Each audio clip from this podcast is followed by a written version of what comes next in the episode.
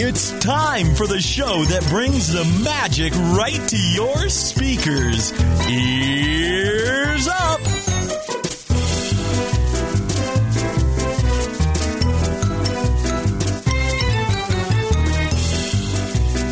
Hey, everybody.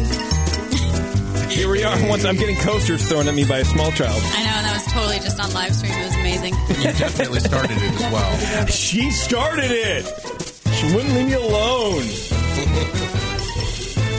How's it going, everyone? This is Ears Up Podcast. And we have a really cool show for you guys today, as we do uh, pretty much every month, I can say. There was probably one stinker show somewhere. I can't really place it. Uh, but this one's pretty. I bet our listeners can. Wow, yeah, and, and they have. I'm sure uh, we've gotten all the feedback about it, uh, but this show's pretty cool. It's it's um, I don't know what what's it called. How to be a Disney Imagineer, I suppose. Yes, that's what we called it. So we have a, uh, a, a a friend on the show tonight. His name is Kyle. And he was a, an Imagineer on the engineering side of things, which I think is pretty cool. And uh, of course, without the uh, without the engineers, right, uh, we would never be able to have all the berms and all the cool stuff that we have now. So uh, we're going to chat with Kyle today about all the kind of stuff he has worked on, how he got to where he is, and if you guys are so inclined, maybe you can follow in his footsteps.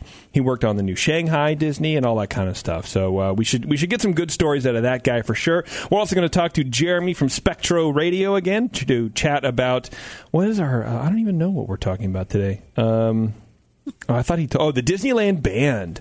Oh, Pretty Nice. cool, that's neat. right? Aren't they gone? Well, I guess we'll find out. Uh, aren't they gone? Yes, they are gone. I think they're gone. Now they're doing Um, like college bands instead or something. yeah, which is kind of cool. I don't know how I feel about it. I guess. I mean, I, I think it's guess cool. it's cool, right? I miss the old guys, but that's cool. It's a it's a good. It's it's finally a good change that they've made. Like, a, po- like it's a it's a change that I don't hate. Exactly. Well, maybe the old guys are actually gone. like, what do you mean Uh, gone? I'm just saying. I'm just saying. It's, it's got to be. I mean, it's better to, to have the young people come in. You can rotate the men, and no one really cares. And with the old guys, it's like you have to. It has to be the same guy. You know what I mean? If you've mm-hmm. seen, you know, what- you know what I mean? If you've seen the band a few times, I feel like and- you're dancing around some a sensitive subject. What are you, what are you trying to say? No, no, it's, it's not. It's a little close to home, but it's not Okay, sensitive right okay, now. It's not right. sensitive right now. Yeah. Anywho, Anywho, anywho, Anyway, okay, so let's get started here, everybody. Uh, you know how to listen to us because you're doing it now. Uh, we're on uh, Facebook, Twitter. So uh, I just tweeted something out before the show. Um, we got a cool photo of the new Velvet Elvis. We talk about the Velvet Elvis every Oh. year in the Haunted Mansion.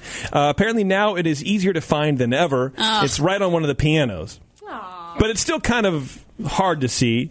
Um, interesting. I had the same reaction. I had the same reaction. I don't know where the piano. Oh, I guess there is one piano on the left side there. Uh, it's still a little hidden, but um, I feel like it was kind of easy last year.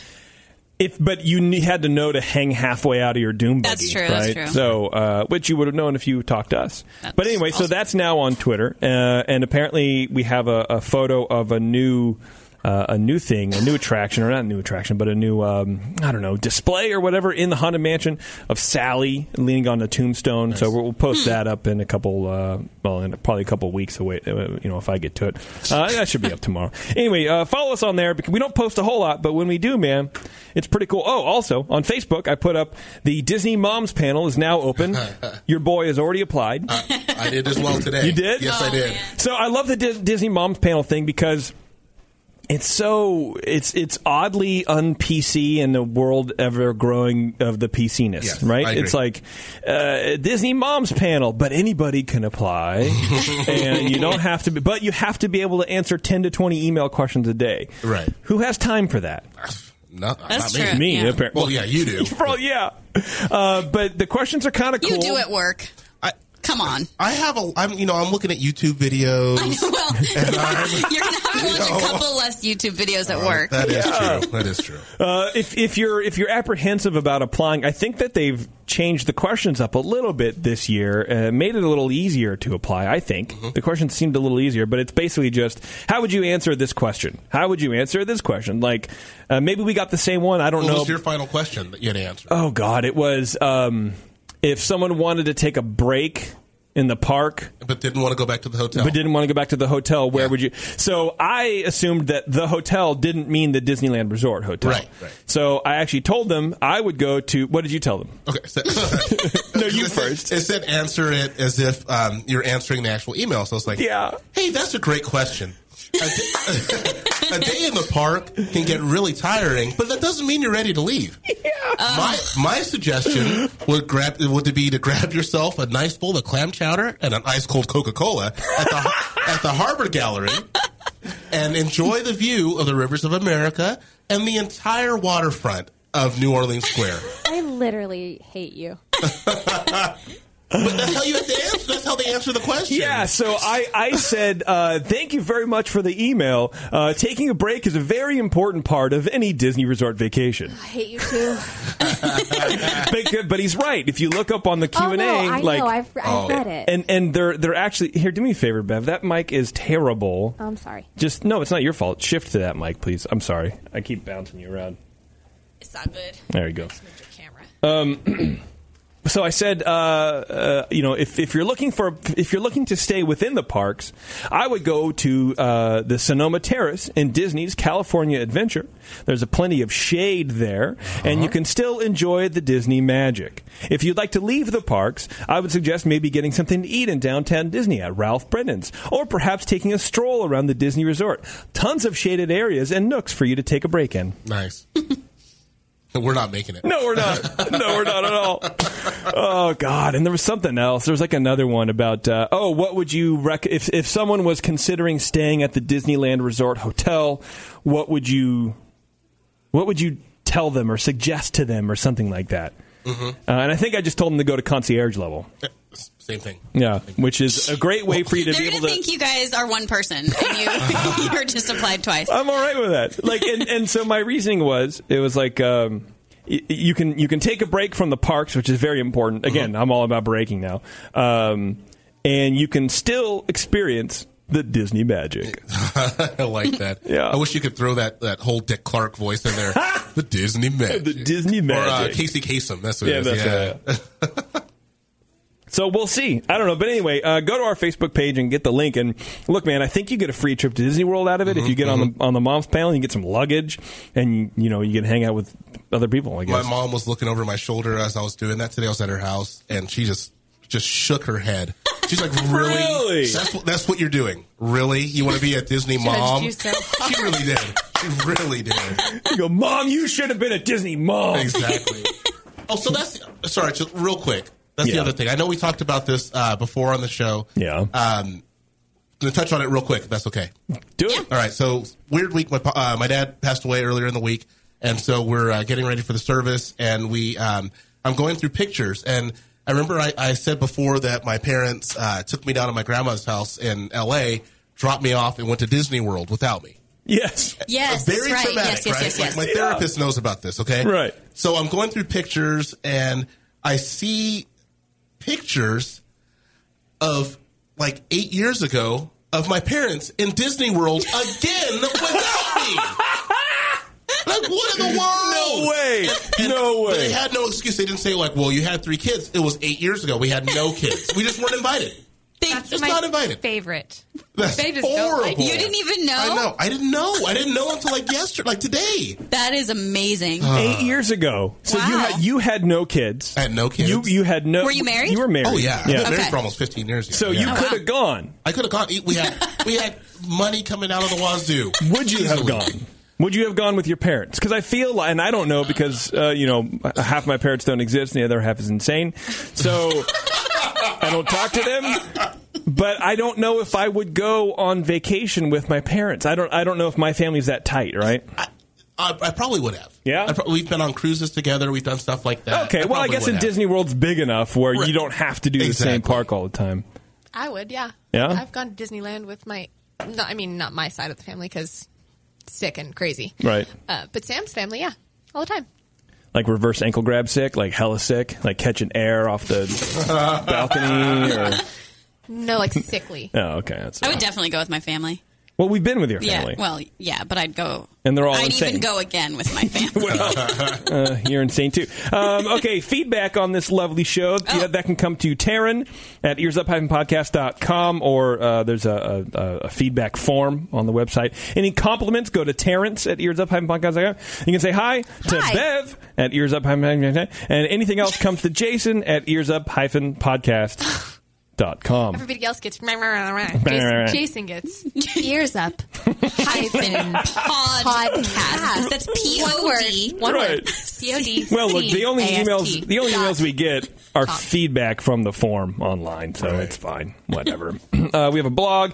Uh, if you want to support awesome uh, internet radio like this, and look, we we do need support. This is this show does cost us a little bit of money to run, so your donations are acceptable. Of course, you can shop via Amazon on our Amazon link, and this is all done on our homepage if you want as well. Uh, you can be a recurring donor, be a one-time donor. Go to getcovears.com, C O V E A R S. You can buy churro shirts. You can buy Cove ears.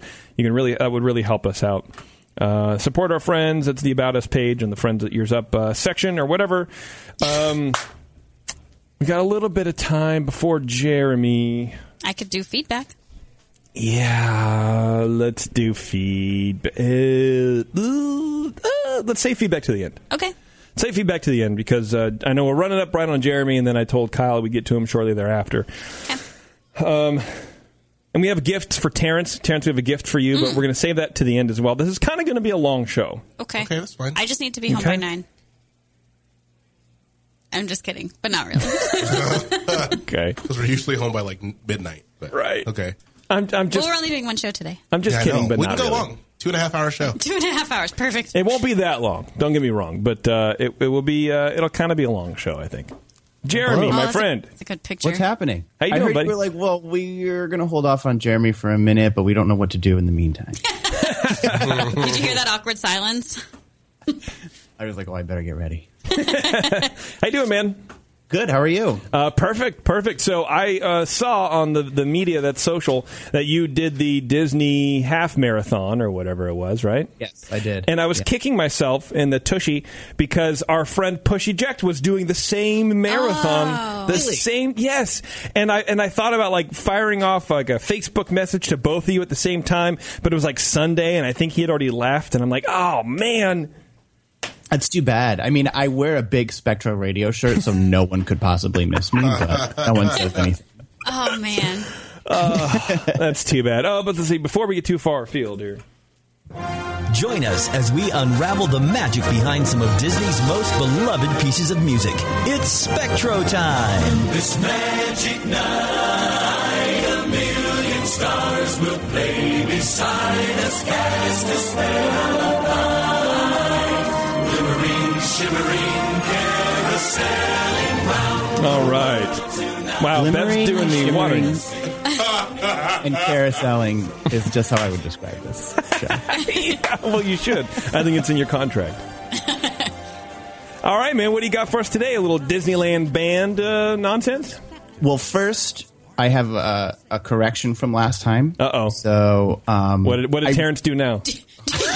Do we need a do we need to get into the breast room? Where? I, yeah, I got to fly out there and get in that room. um, so I was listening back after you. I was actually traveling back from Disneyland, and I was listening to the last episode that I was on, which I don't normally do. I usually listen to the ones that I'm not on. I tried, But. I was Yeah, like, me too. like, let me listen to this. And right within five minutes, I said a wrong date.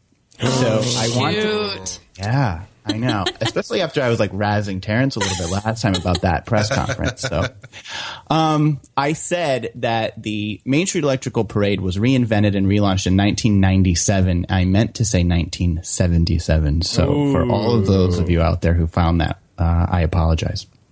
All wow. right. Wow. Yeah, I'm owning up to it. Well, that's good. That's important. That's important. Yeah. Meanwhile, also so much has happened since I was here last time. Um, You guys are apparently are keeping paint the night now. Like, Really? Oh, we are. Yeah. Well, Okay, Greg I will guess be it's just getting a big refurb and then it's coming back in the spring. So, or maybe even at Christmas. So that's the latest. That's weird. So then, where does the electric light parade fit in? It's going to be like alternating. Like it's going to be there in ah. spring because I guess it needs. I guess hmm. they're going to have paint the night. Do so. This is. I read this all in MiceChat. Okay, so Okay. I don't know. None of this is official. Yeah. but Okay. the biggest they- grain of salt. Yeah. What's that? I said, take it with the biggest grain of salt. Yeah. Yeah. Oh, wait, you don't like to report on rumors, do you? Maybe I'll keep my mouth No, shut. no, but go ahead because I'm not doing it, and that's okay. Oh, like you can okay. do it, and that's totally fine. They're saying that um, Paint the Night just needs a re- two refurbs, they, so they can get by with it for a little while at Christmas. So it's going to come back for like a holiday run, mm-hmm. and then they got to shut it down and like redo the costumes and like re- figure out a lot of the choreography. So that's when Main Street Electrical Parade will take over for a few months, and then after like six months of a big refurb on it, Paint the Night will be back hmm. for for the the long haul. Okay, So who knows? Hmm. interesting. Grain of salt. All right. Okay, sorry. I'll keep this quick because you have No. a really exciting guest on tonight. So, history of the Disneyland Band. So, you all know them. They've been there for 61 years now. They originally were assembled as a group of musicians and they were only meant to play for the opening day and then about two weeks that followed. And that was it. They were just going to kind of like be a temporary thing to get things kicked off. But they were so popular that they have lasted through the years. Number one, please. So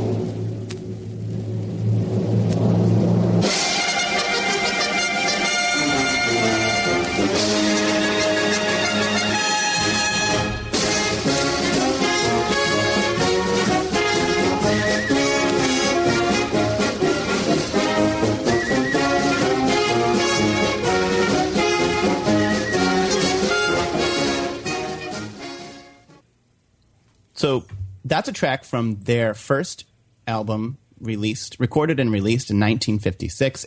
It was recorded inside the park just about a year after the park's opening.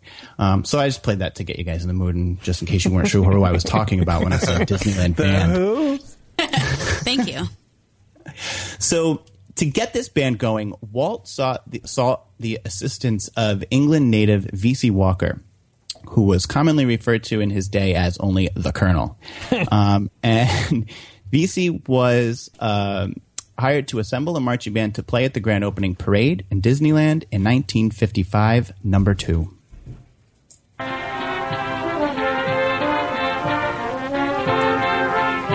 The town square is where the band holds forth, and those free band concerts were one of the big social highlights of the week, any week. Or the Grand Opera House, where Jenny. So that is um, actually the band playing on July 17th, 1955, under the direction of Vesey Walker. That's from the live coverage that they did of that um, of the opening of the park um, on ABC. So I just think that's so cool that we can actually hear what happened that day. So I had to play a clip from that. I do like Um, it. It's, I, I, I like going back. You know, the audio quality is not the greatest, of course, but uh, Yeah. it, it doesn't matter with stuff like that. It doesn't really. It doesn't really matter. There's still that sense of history. Yeah, it's like we can hear what they heard that day. Yeah. And I just think that's so cool. So then that was um, Bob Cummings, I believe, giving out, he was kind of giving you a, a tour around town square saying, this is this, and here's the fire department. And then he got to the band. So that was basically them. Uh, so Vesey Walker was born in 1893 in England and uh, was a member of the Sheffield Boys Brigade Band by the age of 11. He then moved to the United States in 1912, settling in Milwaukee, Wisconsin, where after 10 years there, he had organized bands in 30 schools in the surrounding area before becoming bandmaster of the Marquette University Band in 1930. Walker then moved to Hollywood, where he worked at conducting the musical scores in various Hollywood motion pictures, including Annie Get Your Gun. He then organized the famous Los Angeles Elks Club Toppers Band, personally leading them in the Tournament of Roses parade each year until 1955, when he signed on as the director of Walt Disney's Disneyland Band he was a legend in his profession. Uh, he won, won more than 50 awards plus honorary titles of colonel in Wisconsin and national commander of the All American Band Corps and Judges Association. And also, according to his daughter in law, Lucille Walker, was the inspiration for the musical The Music Man. So he has a very storied life. Wow. However, despite all these accolades and accomplishments, uh, Walker cites his time at Disneyland as the pinnacle of his career, stating once, Here I have the finest musicians in the United States, most of whom have been with me for more than 10 years. So Walker's one of these early 20th century, like, greatest generation guys, like, better than us, you know, overcomes, you know, yeah, for sure. he he had real struggles, Right. Um, you know, like world wars, and, and he was also diagnosed with a rare crippling spinal virus that almost took his life and left him paralyzed after a few months. And doctors told him he would never walk again. Wow. And um, he, after the diagnosis, he wouldn't give up, and he spent weeks just relearning how to move one finger. Um, and after months of painful effort, he finally began regaining control of his body. And just one year after he became ill, he reluctantly used a cane to lead the Disneyland band down Main Street once again, saying, I just had to get back to my band. And a few weeks after that, he tossed the cane altogether and was fine. Wow. So that's, I just think that's pretty incredible. That is yeah, cool. for sure. Um, so he retired in 1968. Now, there are some conflicting reports. Some say D23 that he retired in 1970. However, I have the 1969 Disneyland band vinyl that records Vesey having retired the previous year, which would have been 1968. Um, so I'm sorry, D23. I think I'm right. this is why you have to double check on different things like that. you yeah you can't just take this stuff for uh, you know for truth it's you've got to double check on all those things walker sadly passed away in november of 1977 so now let's get back to the band. Typical day. They start out playing at floral mickey out front um, and then they'll head to the castle then they'll go over and play by mark twain um, and then their last set of the morning usually is in town square um, in the afternoon, they split up into smaller groups of about four musicians each, and they're placed in different areas around the parks in roles such as the Main Street Municipal Brass and the Saxophone Quartet. So whenever you see these like little groups, that's actually just the Disneyland Band guys in different costumes and smaller. Did not know that. And then they get back together each evening to perform at the Daily Flag Retreat in Town Square. So, a few fun facts. Um, they have logged more than 3,500 miles marching since opening day. Wow. Wow. Yeah. Um, they perform more than a thousand concerts every year at Disneyland. But their performances are not relegated only to within the berm. Each year, they perform an educational concert for 40,000 local Orange County area second graders, um, and they've been doing that for 30 years. And that really is to kind of hmm. educate the the local kids and get them excited to about music. And so I like that that they do a bit in the community. That is cool. They feature a repertoire of 250 selections, each memorized. Wow. Mm-hmm. You'll notice there's no music on those instruments. They've got it all up there. Right. Wow. oh, But they boy. have a library that they can draw upon that has over 2,500 arrangements. So it's kind of like a tenth of that is always kind of in their heads, and then the rest is kind of like, you know, in the file cabinet. Um, they have performed in the Tournament of Roses Parade. They've been at the Hollywood Bowl. They've performed at Disney Motion Picture premieres and in dozens of cities across the country as musical ambassadors of Disneyland and in front of visiting dignitaries ranging from prime ministers to presidents to royalty from around the world. The band has released two albums throughout the years. The first was in 1956, as you heard in the first clip that I played. This album was specifically recorded in the park and not in a recording studio because it was felt that the live recording from the park would lend more authenticity to the album. And so that person taking it home would really feel like they're in the park. Uh, the second album album is a vinyl from 1969. Shortly after the retirement of Vesey Walker, now under the direction of James Christensen, number three, please.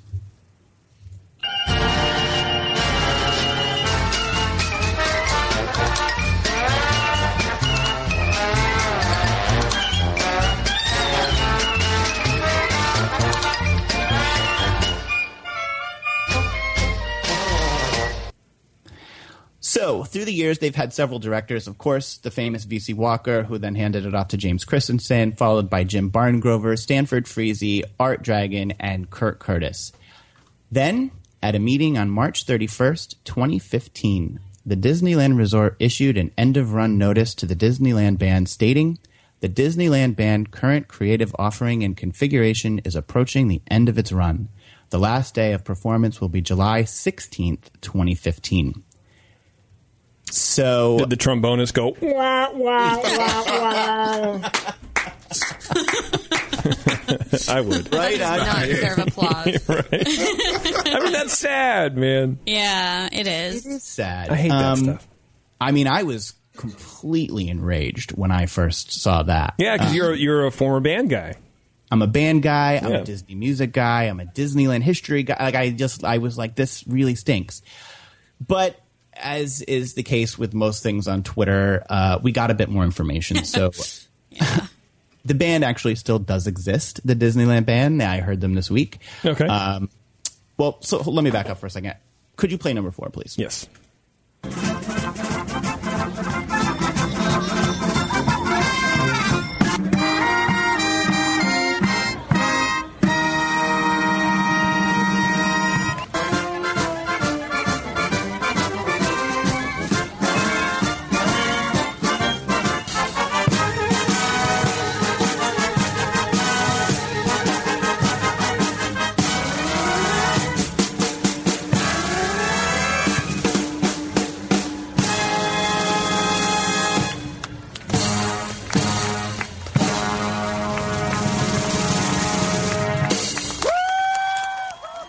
So I, I don't know that they normally get that kind of hooting and hollering, but that is a montage from the very last performance of the original Disneyland band on July 16th, 2015.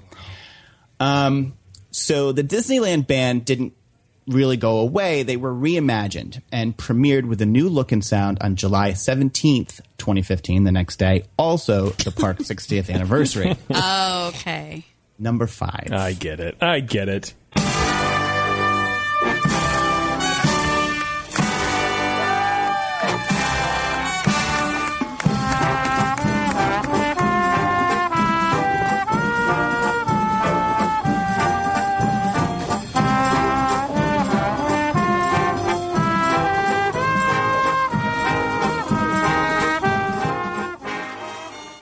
Sounded, sounded very Star Trekian. It's Soarin'. Yeah, it was Soarin'. Is it Soarin'? Yeah. Okay. Exactly. So the new band, um, it is different cast members. Uh, The original band members were given the opportunity to audition to go into this new higher energy band. And if you've seen the new Disneyland band, they do a bit of choreography. There's a bit more audience interaction.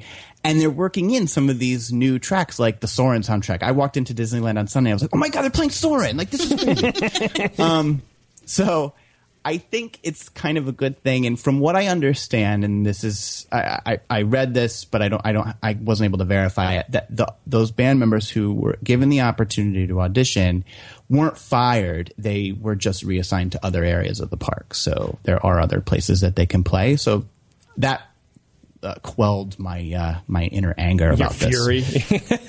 and I like the what they've done with it. I love that they're playing Soarin', and they still play the classics, but they're working in some new stuff. So that is my history of the Disneyland band. I would like to give special thanks to Maxwell Glick, who has a great YouTube channel and let me use parts of his recording from the very last day. You can find him on YouTube at Mr. Cheesy Pop with a Z, and on Twitter at Maxwell Glick. He'd fit right in with us with the Z and stuff, man. Yeah, yeah, he changed it just so it would make sense on the show. You know, I knew he. I, I, I had a feeling that somebody would do that eventually. awesome stuff. There you go. There you have it. That's a really cool. Thank you. Man, that was a good one too. Mm-hmm. Yeah. Do you know if any of the original members made it into the new band? I don't know. Um, but I, what I will say is the original members, none of them was there. f- Like the longest that they had been in was 40 years. No one from July, you know, 1955 was still alive Okay. in, in the current band. So they were they were legacy guys, but they weren't necessarily the originals because I don't know that You know, that you'd have to have some life expectancy to still be back. You were 12 when you joined it. Um, but I, I don't know if any of those original guys did re-audition, if they were accepted. I don't know. They were getting up there. Probably Yeah. took it as a nice retirement. Hopefully, I think- hopefully, Yeah, I hopefully mean, they're still being able to, they- they weren't to provide some entertainment. Yeah. You know, I, I think that'd be such a cool job, man. To like, you know, you're pl- you've been playing music at clearly a high level mm-hmm. for a long chunk of your life. What better? Yeah. I mean, you spend the day in the park putting on, you know, four or five shows or whatever. That'd be fun. Be Yeah. amazing. Yeah. That'd be super fun. Yeah, it's got to be awesome. Yeah, right? I mean, and your your interaction with the crowd is limited. It's not like you're taking tickets or you know or whatever they do. I don't know. right? and you're in a costume and you got to deal with all that stuff. No, you're walking around drumming, and then you could just you start walking and you're out. You're gone. Yeah. Yeah. Yeah, right. All right, Jeremy. Thanks, dude. I appreciate it. I appreciate it very much. I can't wait to hear the rest of the show. I'm so excited. No, me, me either. Us I- too. Yeah. All right, man. All right. We'll talk, Talk to to you you later. Bye. Welcome to the splendor, the spectacle, the sparkling sensation, Of sparkling the romance, sensation. the comedy, and the thrill of Disney fantasies come to electric life. Sounds like Emo Philips. I think the Disneyland band is amazing. That uh, that voiceover right there. I love Jeremy. That guy's awesome. Yeah, I know, he's right? very cool. Isn't he a good? I can't wait to meet him someday. I know, and it's like we never will. I feel our ships will always pass in the night. I, I hope one day we, we I do too. It'd be cool to, to hang out in the park with that guy, totally. Yeah, I think so too. you know, and just run around and just. I feel like he's be part of the weird. show now. We just don't know him. That's true. No, he is part of the show. No, Definitely, I, but. I mean, like, I feel like I don't know. He's one I of feel us. like he's one of us. Mm-hmm. Yeah, the weirdo. I'm gonna invite him to my birthday. wow, that's that's the sign right there. It is right.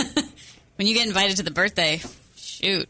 Well, Jeremy, you know you're in luck. Uh, uh, you you may actually be invited to be one of Terrence's new kids. You know, godfathers. So no, no, because we have no more kids on the way, so we're good. Well, yes. Stop. I don't believe that. Stop. I don't believe that. Stop. It's just every time you've said this, it, inevitably there's like another kid. No, I'm sorry. Stop is what I was saying to myself. Stop. Oh, okay. Stop. Got it. Got it. I wasn't entirely Gotcha. sure. Wasn't entirely sure. Whatever. Okay, we're gonna get Kyle on the phone here, and let's. It's time to, to dial up the show, man. I'm excited about this. Uh, Kyle seems like a smart dude, and uh, you know, and like that. Kyle, are you there, buddy? Yeah, I'm here. All right, how you doing, man?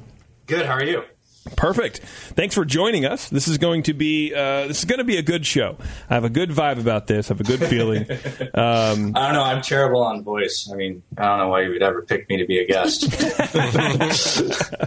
uh, well, because you the, your your check cleared. So oh, okay. Okay. Yeah. I mean, I, I hope that money's going somewhere good. Oh yeah. So- Well, I- look, I got a, I, my my down payment for my Tesla. So Oh, perfect. Perfect. Podcasting- You keep talking about it. You need to finally get it. I know, right? Podcasting is such a lucrative business to get into. Exactly. I mean, you just bribe people and they pay you to be on your show. I Yeah. mean, that's how it works, right? Yes, yes. the the golden microphone I'm speaking into now is paid for by Jeremy from Spectral Radio. So, Wait, I thought I paid for the segment. Uh, well, well, look, we split it. That's how advertising works, man. That's how. All right, all right, all right. no, in all seriousness, man, I, I really appreciate you taking the time. Um, and uh, yeah, so anybody listening live on um, on the live stream, if you have any questions, Taryn, if you wouldn't mind I got it. trying to help me out, or maybe Bev, whoever's in, in the chat, I'm in there too, gone. but I may be uh, you know not paying attention. So if you guys have any questions for Kyle, Kyle, you up for answering any questions that come through? Yeah. I probably should have cleared that with you first before, you're- you're good. Don't before worry. throwing it. Okay, so let's get into it, man. You are or you were an Imagineer. You're no longer an Imagineer at Disney, Yep. and you correct. were on the engineering side, Yeah, I was on the uh, land and development engineering side. land and development. Okay, so you were a- an engineer, Imagineer. Yep. That's not Well, confusing at all. it's imagination and engineer ah, smashed well, together to make one word, which Well, is that's true. ear. Imagineer. Yep. How long were you doing that gig for? Uh, about a year and a half. Okay. And how do you now? So this is uh, well here. See, and I'm still confused because we talked before the show about how this is going to go, and I still I still don't know the best way to lay out the the interview, man, because I want to learn about being an Imagineer, but I want to learn about what you've done. So maybe can you just kind of run through really briefly what you've what you've done, and maybe we'll cherry pick some of those things to chat about, and just kind of keep it really informal and, and, and amazing like this. Yeah, so um, 90% of the time that I spent working at D- Imagineering, I was uh, working on Shanghai Disneyland Resort. Okay. So I was helping develop what's called grading plans and site development plans. And what that means is we came in, or my team basically developed uh, how the park is actually sloped to make sure that everything drain- drains and that your sight lines all match up and that your buildings are placed to the right elevation. And then we also made sure that all of the utilities run properly through the park so that water can get to this building, power can get to that building, et cetera, et cetera. So we handled all the infrastructure and the stuff you never notice or appreciate, except when it goes wrong. yeah, when there's a flood or something doesn't drain. Exactly, right. Like exactly. whose problem is this? the guy who's no longer even on the project. Well, that's cool. So you're you're pretty much the, the, the first boots on the ground. I would I would guess, and as far as like the construction goes, right? Yeah, we uh, we had teams there actually monitoring the construction throughout the whole process.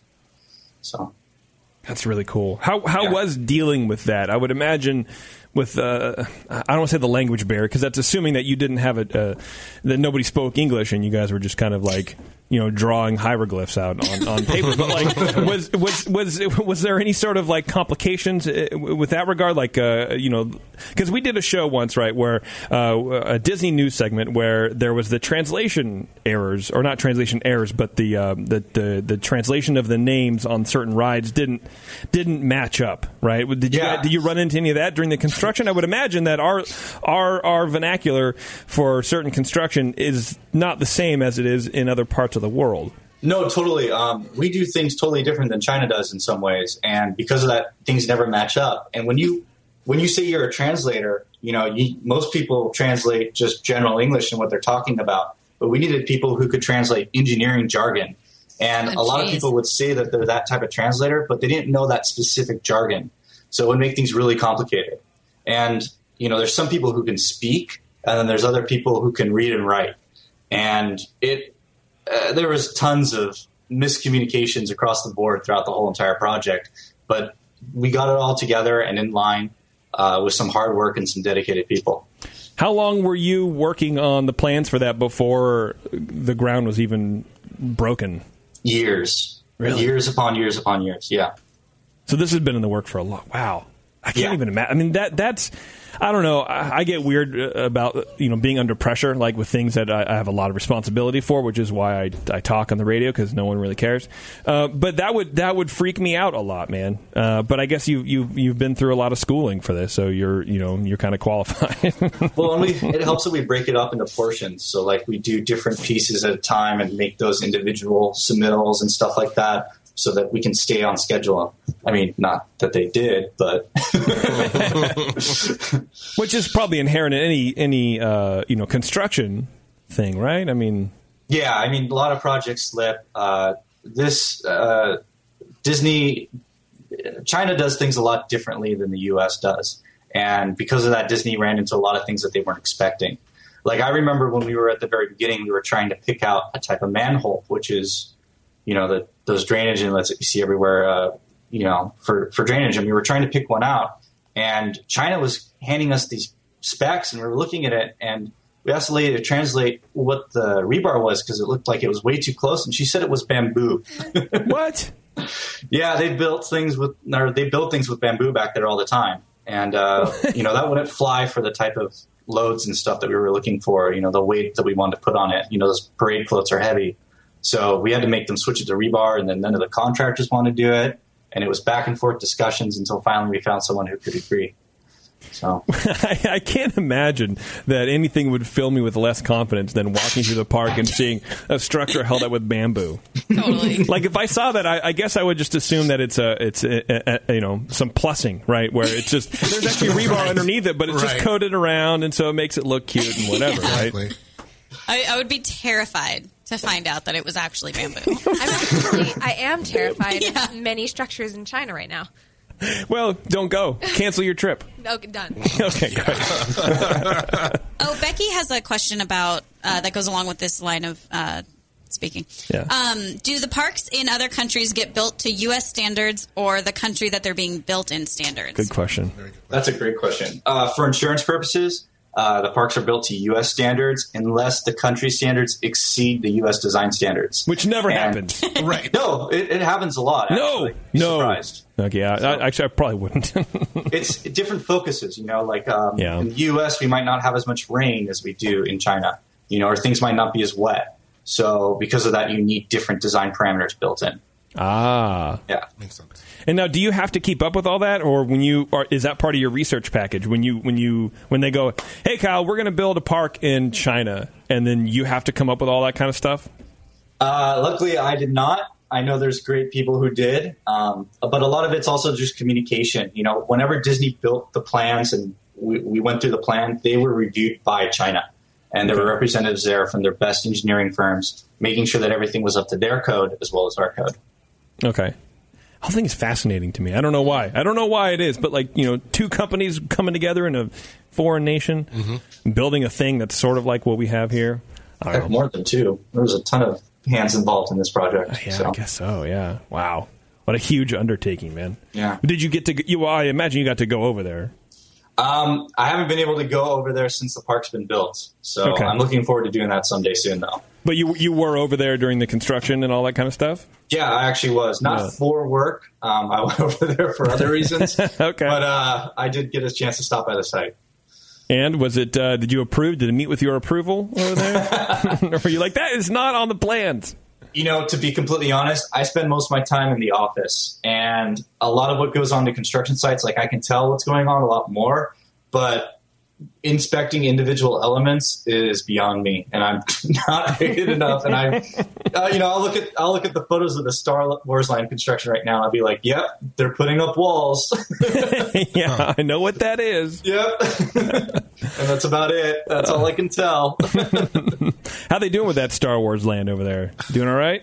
Uh, I actually know nothing about that, Oh, so you know as much as I know. I don't know anything. I know. I know that it's going to be one. Yeah, supposedly. I mean, supposedly that new planet, whatever that is, and for all we know, that could be Mickey Town. right. okay, well, let's get into what kind of schooling and stuff. Like, how how, do, how does one become an Imagineer? Um, let's start with that, man. Well, let's let's pretend Terrence wanted to do that.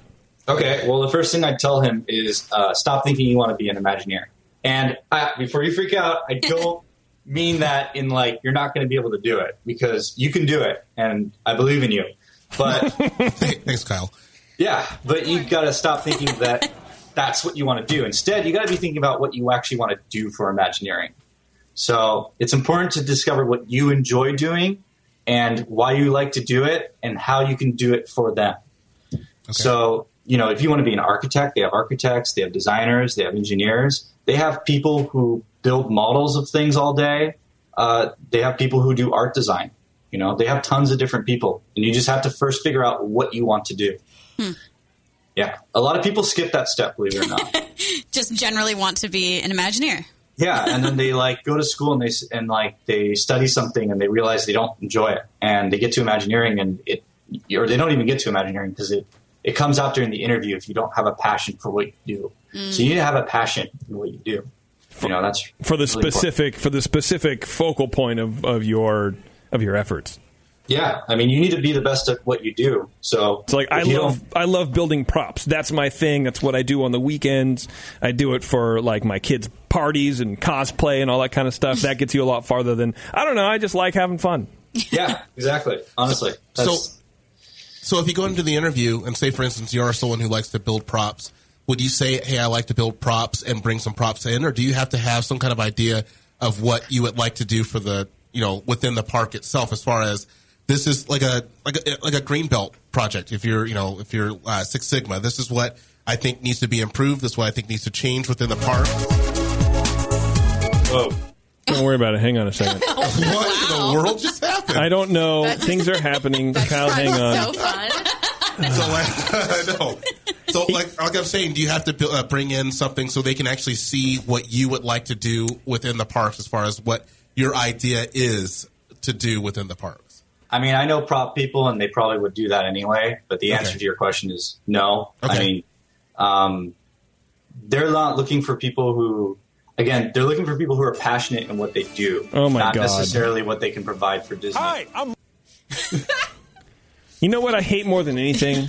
Is when I'm trying to ask a question and you're playing music in the background. Yeah, and I'm Yeah, surfing uh, YouTube. No, man, I'm, I'm, I'm trying to get Disney news together, and and these friggin' videos just autoplay, Yeah. yeah. and it just it, it bugs. Sorry, I apologize, Kyle. That's totally rude, but uh, I'm trying to by the way. multitask Terribly at the rude. same I'm just time. hang up right I now. think you should. I think you would. should. He gone. All right, I'm sorry. Go ahead, please. Um, but you know, like uh, doing things outside of outside of it, like doing models on the side and communicating that, that's huge, and that's that's something that uh, that they're really going to see, and they want to make sure that you're just passionate in what you're doing. So you should definitely do that, and you should bring them in if you can, if it's something like that. But I mean, if you're in that position, you probably already know that. To be honest, So do you do you see do you find that most Imagineers are imaginative, or are most Imagineers just really good at doing the same thing over and over again? Uh, I'd say, I'd say you know neither. Uh, Imagineering is really eclectic in the type of people that they hire, and it's just people again who are passionate. So some of them, like a lot of engineers, are really good at doing the same thing over and over again, and there's definitely those types of people there. But there's the creative people too who do different things every day and don't even have a set schedule really because they're jumping from project to project, item to item, doing something really interesting and weird. Okay. So, yeah. So I, I saw in, in, in your outline that you sent over, uh, one of the things you said, think about what you want to do for Imagineering, and one of them is come up with land ideas. How many jobs are there doing that? Because I think that's what I would want to do. And how, how, you know, it's like how do you? And you may not know the answer to this. It may, may be totally out of the scope of what you what you uh, you know are, are dealing with. But how does that happen? I imagine. I imagine. Let me see if I'm just. I would just want to be smart for a second. I'm American Imagineer. Um, that it's it, you just kind of take somebody with a well-rounded set of disciplines to be able to like be in charge of this land, like a Tony Baxter or something like that. Well, Tony Baxter, people like Tony Baxter, those portfolio managers that you're kind of talking about, Mhm. those people have come up in the ranks and they've had a passion and they've been there for years and they've done great work and they've demonstrated that they've been in a lot of positions. You know, when you start, if you're a create, so the people who come up with land ideas, they're called a creative team. And when you start in the creative team, you actually get to do a lot of things, but they're very, very small. Like I had a friend who was in creative, and when she got started, um, she was working on the new Fantasyland in uh, Disney World, and she was working on Belle's or the Beast Castle, and they were doing. In, I forget which room it is. I think it's the. Uh, I think it's the library room in the West Wing. But there's a painting on the wall of you know what? It must be the East Wing. But it's, there's a painting on the wall of Belle and the Beast, and they had to come up with what the painting would be. And I remember her telling me that they had days of arguments on whether it could be in the summer or it had to be in the winter oh because the Beast was never together with Belle in the summer. But they wanted to show the Beast and Belle together, but they were Oh. never together in summer, so it wouldn't be canon. Oh my god, you know. So Oh wow! Oh, because he's Yeah. in beast form in the photo, not. Uh, it's Yeah. beast mode. I apologize. He's he's going full beast mode uh, in the portrait. Okay, I. Wow. But and, and, well, and th- those are the kind of arguments that I would I would love. Oh yeah, no, that I is mean, so it's much exciting. fun, right? Yeah, and honestly, anyone in Imagineering can kind of get a touch of that type of work. Uh, Mhm. they have design competitions on house, and they do these blue sky meetings, which I'm sure you guys have heard of, that everyone can get involved in. It's pretty cool. yeah, and uh, the blue sky is just for the people who don't know, right? Uh, what is the blue sky thing? Um, basically, you're locked in a room and you're given a task, and it's a very broad task. And it could be like come up with a new ride for uh, Star Wars Land, and you spend set X hours coming up with an idea, and the sky's the limit, as they like to say. Okay. So that's why it's called a blue sky meeting. Okay. So you don't have to stay grounded. You can just do things. If it doesn't work, they put it in a drawer somewhere, and they come back to it someday. Hopefully, Because there's a lot of ideas in the drawer. Even saying it can always just be evolved into something. Yeah. Yeah, or maybe it's good for a, a Different land cartoon or or, what- something. yeah, like yeah. Who knows? So have, exactly. have you been part of these meetings? The the blue sky. Yeah, I did a couple. Oh, cool. I did some stuff with the uh, Magic Band actually. Oh, So, yeah. Uh, uh, go on. good question. Yeah, go on. I heard magic Band. Um, well, you know, like the Magic Band is a new tech still, and even though they spent three trillion dollars building all the Magic Band stuff, uh, they haven't done it all yet. And there's a lot of things that you can use that technology for that they're trying to still do. So there, there was a design competition at one point actually, where they wanted people to assemble in teams and uh, come up with ideas for uh, the use of the Magic Band that they haven't thought of yet. And I was on one of those teams. And Would I you- know you want to hear the idea. don't Yes, you? I do. Sure do. I know you do, don't you? But you can't. T- you can't tell us. oh, I can't. I'm sorry. Oh man. Oh, that's all right. That's all right. No, I can tell you. I'm kidding. Okay. Anyway, um, so the idea, it actually isn't my idea that won. I, can, I, I can't tell you mine. um, but I can tell you another. Um, so you're at the park and you're six or seven and you're visiting, or you're an adult and you're visiting one of the princesses, like one of the live princesses, right? And let's say you're at Florida and you're staying in one of the hotels. Well, that night when you get back to your room, there'll be a handwritten letter on your Oh my bed god, from the princess that's amazing. with your photo in it because they had your magic band and all that information's in there and they can link it all together. That's fantastic. That's insane. That's, an amazing. idea that somebody that won the design competition, and it's Oh. something that they're trying to bring to the park someday. Still, Oh my god, That would be so cool. It's a great idea. you just get some college kids, some interns, just handwriting letters, a handwriting farm. That, Well, that's hand- Disney magic. yeah, handwriting. We'll see if they actually end up doing that. Yeah. But the rest of it, yeah. I hope they do. That's so That's a nice. really good idea. Yeah, that's a great idea, man. Should write it in cursive. None of the kids will know how to read it. They're like, ah, what is this? Why is it written in Yugoslavian? Uh, okay, so so we we figured out what we want to do. Okay, either come up with land ideas, design props, be an engineer, or anything like that.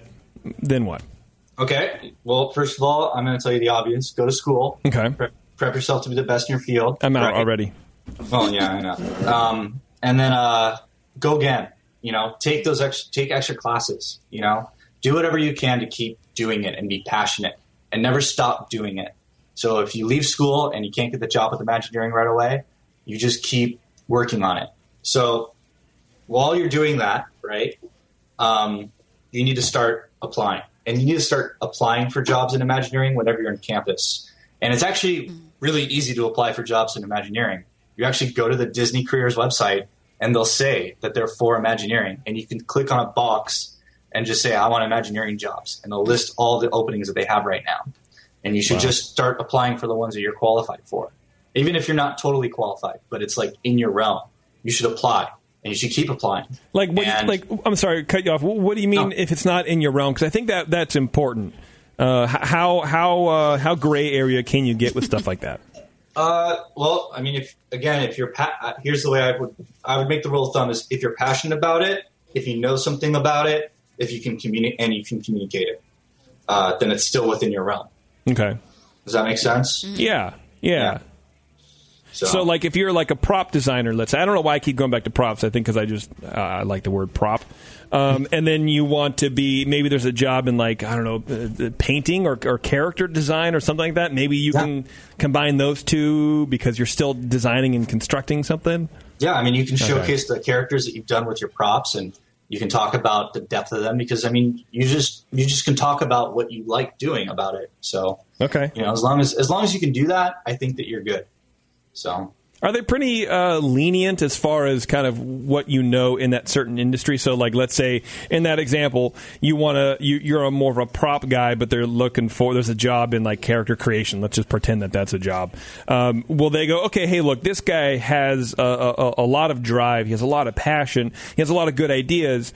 Uh, they don't really fit for character design, but we can bring him in and kind of put him on the team, and, and he can kind of learn that way. If you're young and in college, Yeah. yes. If Okay. you're, you know, 40 and have a degree and have experience behind you, no. But Oh, okay. yeah, I mean, if you, if, you know, you'll outprice yourself for the job basically without trying. So Oh, th- so they would th- they look at your age and what you want uh, for a paycheck and be like, "Yeah, it's too much for for the work we have to put in to train you for that position." no, it's not so much that. It's more so like they can't mold you. You know, you're going to be you're Yeah. going to be retired by the time you're like fully grown into that position type thing. I see. Okay. Yeah. So wow, you, so you really do have to start in college. Yeah, I mean, I and you'll when I talk about uh something later, you'll see why you have to start in college. And it's I'm not saying you can't get in there if you don't, because Yeah. you definitely can. Yeah. but it helps a lot. It puts you ahead of the game. So Okay. And that's that's not uh, that's not just Disney. That's that's a lot of these major companies too that are kind of harder to get into. Um, that's why you know these kids should do these internships. I never did, and I regret it. but Yeah, that's what I you mean- do. You do those, and you you meet people, and you do that that stuff. And I think that that really helps you along the way. Well, I know there's no, a, I, I, I, if you don't mind, I really agree because I mean, it, no matter what job you're going for, you should you should really address it with this setup because all companies are looking for people like this. It's not just Disney. Disney's not looking for anything special. So it's the same thing everyone's looking for. I, I mean, what do you think about this movement of of you don't need college? College is too expensive, and f- for the amount of time it's going to take you to pay off your student loans, you could be getting a, a different job and and be sort of debt free, uh, all that kind of stuff. Wh- What do you, what do you think about that? do the math. Most Yeah. of the time, if you if you do that, you'll pay off college and end up with more money in your life still anyway. I mean, don't get me wrong, college debt is way too high and all that stuff, and I'm not going to get political about it. But you know, go to college, get an education, why deprive yourself of that? Just That's having true. the luxury of knowing something. Yeah, You know, yeah, and I mean- especially if, if you want to do if you want to do these kind of higher level positions, am I right? I mean, they're not going to hire you at Disneyland or Disney rather, um, a billion dollar company multi, multi, multiple times over that uh, that they're trying to bring they're trying to increase that revenue. They're not going to put uh, they're not going to trust a project in the hands of someone who they don't know if they can complete four years of school or not. Yeah, and I'll tell you something that uh, they probably won't like me telling you, but if you work in the park, that doesn't look good on your resume. Interesting. Really? It used to back in Tony Baxter's day. Yeah. But nowadays it's like, well, what else could you have been doing Oh. that fits your career? Huh. Wow, That's interesting. That's fascinating. Yeah. Unless it fits, you know, it could fit. You know, there's certain management jobs that could that could fit, but Okay, you know, for most jobs, it doesn't help. like if I want to design the perfect churro, I should be selling churros. I wouldn't say you should be selling churros. Okay. You should be practicing making churros. Okay, yeah, you're probably right. That's interesting, and I would have Somewhere totally, other than Disney. I would have totally thought that uh, that getting a, a, a job in the company anywhere would be preferable to not getting a job in the company and trying to get what you want. Does that You make know, sense? Does that make is that dumb to say? Does that make sense? No, I mean it, it makes sense. I mean, you would think. I mean, you hear these stories too, like Tony Baxter, who worked at a hot dog stand and got picked up that way. Mm-hmm. But I mean, honestly, again, they're looking for people who are passionate. And if you're so passionate, what are you doing spending eight hours a day selling hot dogs? right? You know, smelling like, Like- hot dogs. you did. Why not take the unpaid internship for three months and then get a real job after that at the creative design at Apple or something? You know what I mm-hmm. mean? Wow. So Yeah, they want to see they want to see you working toward a specific goal. It sounds like. exactly, exactly. What about? Uh, let's talk a little bit about what you can do on your free time. So we we've covered the college. Let's say you're still going to school. You want to be the best in your field. You're you're taking any extra classes. Uh, anything else that we can do to kind of pad our resume to make us look better for the Imagineering folks? So there's something really cool that uh, Disney has, um, and it's actually the number one way that you can actually get in the company, and it's a competition called Imaginations, and it's a design competition held once a year through Imagineering, where um, in the past it's been open forum, where you just come up with something, and you submit it, and if you win, you get to go to Imagineering. But um, nowadays they give you like uh, design something that's themed to the moon, design a restaurant, design a new tech. You know, they give you something specific.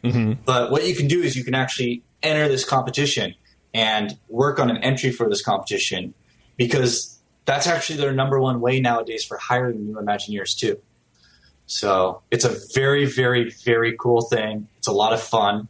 Um, it's all team based, so you got to know people who know who want to do this type of thing too. But you know, great minds think alike, right? So The Ears Up podcast team. There we go. can anybody enter it, or is it just people who are smart? yeah. um, you- Between the four of us, there's be one either- college degree. You need to be either a college student or a member of certain accredited art institutes. Neither of which Never are either of us. Disney Moms Club. Disney Moms panel. Yeah, man, we we applied, Terrence and I applied for the Disney Moms panel today. I know. I was listening to the uh, show. I, uh, I wish you guys luck with that. Yeah, thanks, man. Yeah. I appreciate it. I Yeah, hope otherly instincts really come out. they really do. I want to protect everybody. So the im- imaginations. Okay, so Actually, wait one sec. Going back to that, can Yeah. you stop telling people about the Sonoma Terrace? I know, right? I Because it's so small, and when people start figuring out that they can go there instead of the Cove Bar, it's not going to be fun anymore. That is true. I know. and- and- back- yeah. To be honest with you, uh, my ego is telling me that I that we are the reason why Carthay Circle is super popular now. Oh. totally. Because I Just swear to like God, you. when that I know, right? When that thing was built, nobody was in it. We would go and now in. there's a line. Every oh my time. God! I know, right? I'm like, what happened? I went back like after three months. I'm like, what? Why am I waiting outside? What do you mean I can't go in? yeah. Dude, I was so I felt like uh, you know that story. I think it was last year at the Oscars or the Grammys or whatever it was. Maybe it was this year. Paul McCartney got denied into a VIP party. And, Okay. and and they were like, "No, I'm sorry, you can't go in." And he's like, "How much more VIP do you need to get?" Then Paul, you know what I mean? Like he said it to the anyway. That's how I felt uh, when the, at first when I found out that there was a line now for Carthay, where it's like I'm just I'm just walking in like I'm Paul McCartney, and they go, "No, no, sorry, all these people are in front of you," and I'm like, "Whoa." I Yeah. I built I this place. made right. I can break you. I don't know. I don't really think that, but it, it is kind of weird. The more we started talking kind of about it, well, look, and, and you know, Mouse Brew was the one who told us about the cinematography because honestly, I would never have even known about it. Yeah, I did Because- not know it was there. Because, uh, in my opinion, that whole stretch of DCA between Cars Land and like um, you know Little Mermaid Land, uh, Doesn't it's just it doesn't exist. There's oh, it's a, it's, It's a a, walkway. it's a restaurant. Okay, Yeah. fine. Never gonna eat there. Never cared. Anyway. Okay, so uh, let's see. Now we got. Uh, I'm looking at my thing here. Oh, we got some questions. Let's take some questions. Let's break. and Take some questions here. Oh, we had one that uh, that just came through that has to do with what we're talking about. Okay, go ahead. Uh, would an internship look better than the Disney College program? Good question. Oh, that's a great question, and I honestly don't have a good answer for that. I think it depends mainly on what you want to do. Um, if your Disney College program is in the field that you're really trying to get into, um, then I say go for it. Um, but otherwise, I'd go for an internship. Okay. Okay. Uh, Jeffrey in the chat says, uh, "What types of engineering disciplines are employed at the parks? Everything, Everything. everything. How many are there? Like what? I don't even really. I'm not. A, I'm not lot. very smart. So. okay. Uh, I mean, the only one I could probably rule out is nuclear engineer, but they still probably have a use for you somewhere. Um, there's, uh, gosh, there's aeronautical engineers, nuclear, mechanical, uh, civil, structural, uh, electrical, communications, software. I can keep going. no, that's fine. That's fine. Yeah. Okay, so it sounds like uh, they kind of don't really discriminate as far as uh, as far as brains go. yeah, I'll tell you. Uh, at Imagineering, there's basically four teams. Um, there is the creative team who come up with everything. There's the uh, ride team, which are the engineers and the creative people who actually design the rides. There is the land and development team, which does the layout of the parks and they do uh, all the outside architecture. And then there is the management team, and they basically run Imagineering and the parks and I, they don't really run the parks because obviously there's the local things, but they they handle everything. So, yeah. Okay. Um, and then Jeffrey uh, follows up. He says, "Do you have to be imaginative to be an Imagineer? It sounds like the department is a mix of engineers and artistic types. Is that totally. correct? You do not have to be imaginative to be to be an Imagineer. You have to be imaginative if your job's to be imaginative. Yeah. That's why you need to you know choose the job that you look for. Okay, so if you're better at, at, at fitting within a box, like following directions, saying, "Hey, make this." You know, make this berm so we don't break line of sight, and we can still have a show building here and do the thing. And you're like, I'm totally on it. That's fine. But if they go, hey, design um, design a, a, a prop. uh, Here we go with the props again. You know that that functions or you know have these two levers like that. Maybe not so much. Yeah, I mean, I know a lot of engineers there who were who were literally just I won't say eight to five, but they were they were head in their paper doing their design, and that's really all there was to them. And there were a lot of engineers there who were people people who wanted to go out, talk to everyone, uh, get involved in different aspects of the company, uh, and get really imaginative. So you can be either way if it fits your job. Okay. You, know, you can't be a creative person without having an imagination, though. So. well, that's true. That's true. Um, here's another one. Any unusual competencies or values that Disney looks for that differs from other engineering companies? That's I mean- a complicated question. That's a Yeah, good it is. question. That's a very good question. I mean, honestly, uh, as an engineer, uh, personality I think is a huge thing. You know, they don't want to hire um, a drone, and a lot of engineering companies want drones. I hate to say it. Okay. You know, people who can produce. Um, they want people who can produce and can have fun doing it and can click with their different departments. There's a lot of uh, communication and Imagineering that you don't get at other pla- excuse me other places because every team is there. So, like as an engineer today, I don't work with any other uh, disciplines directly. They're all different companies. But when I was there, I could walk two cubes down and talk to the landscape architect. I could walk two cubes in the other direction and talk to the actual architect. And me having personal relationships with them and being able to understand things from their point of view and talking to them and stuff like that was a huge benefit to my job. And it made me way more successful for them. What's the So- what, what what's the, the difference in personality types within that same uh, discipline? Does that does that change? You know, because as, Oh, yeah. as, as you get as you as you, you grow your team and you, you, you get to work at a, especially a place like this, I would imagine there's tons of different personality types, and you have to be successful communicating with each with the with the introvert and the extrovert and the guy who's really irritating and what all that kind of stuff. Yeah, I mean, big companies are like high schools. You know, you gotta you gotta navigate the high school uh, lunch ground, just like you, you have to navigate the cube, the sea of cubicles. You Okay, know? all right. So you, you can't be uh, you can't easily uh, get irritated at your fellow coworkers because that would be me.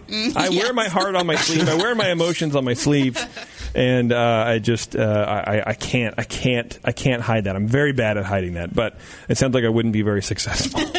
well, I mean, if you're really good at your job, you know, you'll Yeah. be good. But it, it just helps. You know, I'm I'm trying to tell you everything that could help. Everyone can have a quirk. Everyone has a quirk. So Yeah, don't- well, I mean- don't discount yourself just because of your quirk. well, that's true. I mean, look at Kim Irvine. She destroyed Club 33, and she still has a job there. Oh, wow! Burn. Wow. Sorry. Nobody in this room will ever get a job at Imagineering. Nah, you just ruined it for everyone. Yeah, I know. I'm sorry. Sorry, guys. Withdraw your application. Uh, I had to. It was funny. Um, okay, so uh, we have. Let's talk about the job application process. If, Yeah. if, if you want to talk about that. Uh, so we have our degree. We've graduated college. Uh, how do we start getting? We, we, we apply at the, the Disney Jobs uh, site. Uh, what you're saying, right? Yeah, so I mentioned the site and I mentioned imagination. So those are Yeah. two things that you can do. Yeah. Now, hopefully through that, you'll be able to like figure out. You'll get contacted by someone usually. Um, they don't usually just have the system, or there'll be the name of the person or like a job number um, that you can. You'll have some sort of information. Um, from there, you need to figure out who you, who the HR rep for that job is, and this is a technique that uh, a lot of people don't like to do but you basically need to cold call this HR rep and get in their face. So whether that Wow, is really? cold calling, yeah, I mean, you need to do it. Like You find them in the parking lot and no, no, no, you don't. Don't stalk. Know, keep it keep it professional. But you know, call them up, send them emails, send them voice messages, talk to them regularly. You know, try to talk to them regularly. Okay. Um, are they are they cool with that? I mean, do they expect that sort of thing? Yeah, they expect that sort of thing. Now, Okay. emails, yes. I mean, don't call them like every day, but you know, send them an email like once a month, once every two months. Even if there isn't a position open, just stay in contact with them and like let them know that you're still interested. This is what you've done to improve yourself since you've applied. Uh, this is what you're currently doing, so on and so forth. because that's so contrary to my personality. Where I, I mean, I hate sales. I'm, a, I'm like the world's worst salesperson because I, I hate sales, but I've I've been in sales a long time, so it's very weird. But like, I would never do that. I would never do that. Yeah, I mean, a lot of people wouldn't. I mean, And and but I guess that's uh, so. What you're saying is these people, these reps or or you know HR reps or. Um, uh, recruiters or whatever, th- that's what they're used to doing. That's what they're used to dealing with. And if you don't do it, you're kind of not in the norm. well, it's. I mean, you, jobs these days are are about who you know. Okay. And if you don't know someone on to, to get you an in, to get your name put on top of that pile, you need to do this. You need to push yourself to get the name in. And you can do it the other way too. Rather than calling the HR person, you can actually go for and try and figure out who's the head of civil engineering at that, you know, place and try and call that person directly. I don't really recommend that because they're not looking forward to that and they don't want to be in communication with you usually. Yeah. But um, the HR person, it's their job. Honestly, And, and so there, because in my mind, uh, the HR person will be like, okay, here's here's Jason again, uh, and I'm gonna I'm gonna go, yo, yeah, that sounds great. Hang up the phone and not and not enter any. But do they have like a? And you may not know this. Do, do they have like a file where you know they're oh, okay, here's Jason checking in. Let me update his information in the system uh, to the point where somebody can actually look at that, or am I overthinking the whole thing? no, uh, you're not overthinking it, but I'll tell you they definitely do not have a file, and I can get into that story later. But um, but I'll tell you that what I know personally is I got a, a contact of an HR director for the land development group uh, when I was in college, and I emailed that person uh, about once a month and did exactly what I'm talking about. And after six months, uh, she finally responded for the first time Wow. and said, "Thanks for the emails. I really appreciate that you keep sending these. You know, there's nothing open right now, but we're happy that you're looking. Keep working hard. You know." And then I kept emailing and kept doing it, and then she like never talked again. But then all of a sudden, another HR person reached out to me, and I spent maybe like four months emailing and talking to her, and we just made conversation as well in the emails because you know that's what you do you be personable and then eventually she helped me find uh, she came to me with the opportunity i didn't even come to her Wow. so That's yeah. awesome. Yep That's where a lot of the personality, I think, comes into it too. Like you have to have a, a, a positive and happy sort of uh, confident personality, I think, to to get a job this way. yeah. it's it's definitely a i mean but this is the, this is what you need to do if you're looking for that single company you know if you're really going for that one job you know because there's millions of people in the world but there's only that one position and you need to make sure that you're the best person in that position Yeah, and I guess there's only that one Disney. And if you Yeah. if your goal is to work at Disney, it's different than if you just want to work in theme parks. There's theme parks everywhere. Right. Right. I'll, I'll tell you, that was when I was in high school. That was it for me. I was like, I want to work for Disney. I want to be an Imagineer. And you know, I'm telling you some of my lessons that I've learned, and uh, and you know what I did that worked. So, Cool. That's crazy, Yeah. man. yep. That's crazy. Uh, okay, let's, uh, let's do some more questions here real fast. Um, what's the typical hiring process? Uh, it's your standard fare. I mean, you get contacted by someone in HR if you're selected. Uh, you go through a round of interviews, maybe another round, maybe even another round, and then uh, once you're done, you uh, submit your information. They do a background check, and then you start your first day. Now, if you're going through Imaginations, it's a little bit different. In Imaginations, what they do is you uh, if you get brought in and you get to actually present uh, your design in front of the Imagineering team. And then they do breakout sessions where you get to meet some of the head people at Imagineering. You get to visit some of the departments and see what they do.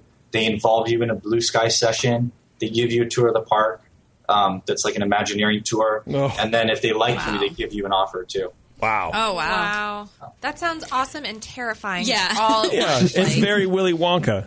Yeah. It is very well. You know, you get a tour, and uh, if they like you, you own the company. And so I don't think I don't think I've ever told this story before, but I had a, a, an interview at Disney once, uh, several years ago, for a social media position.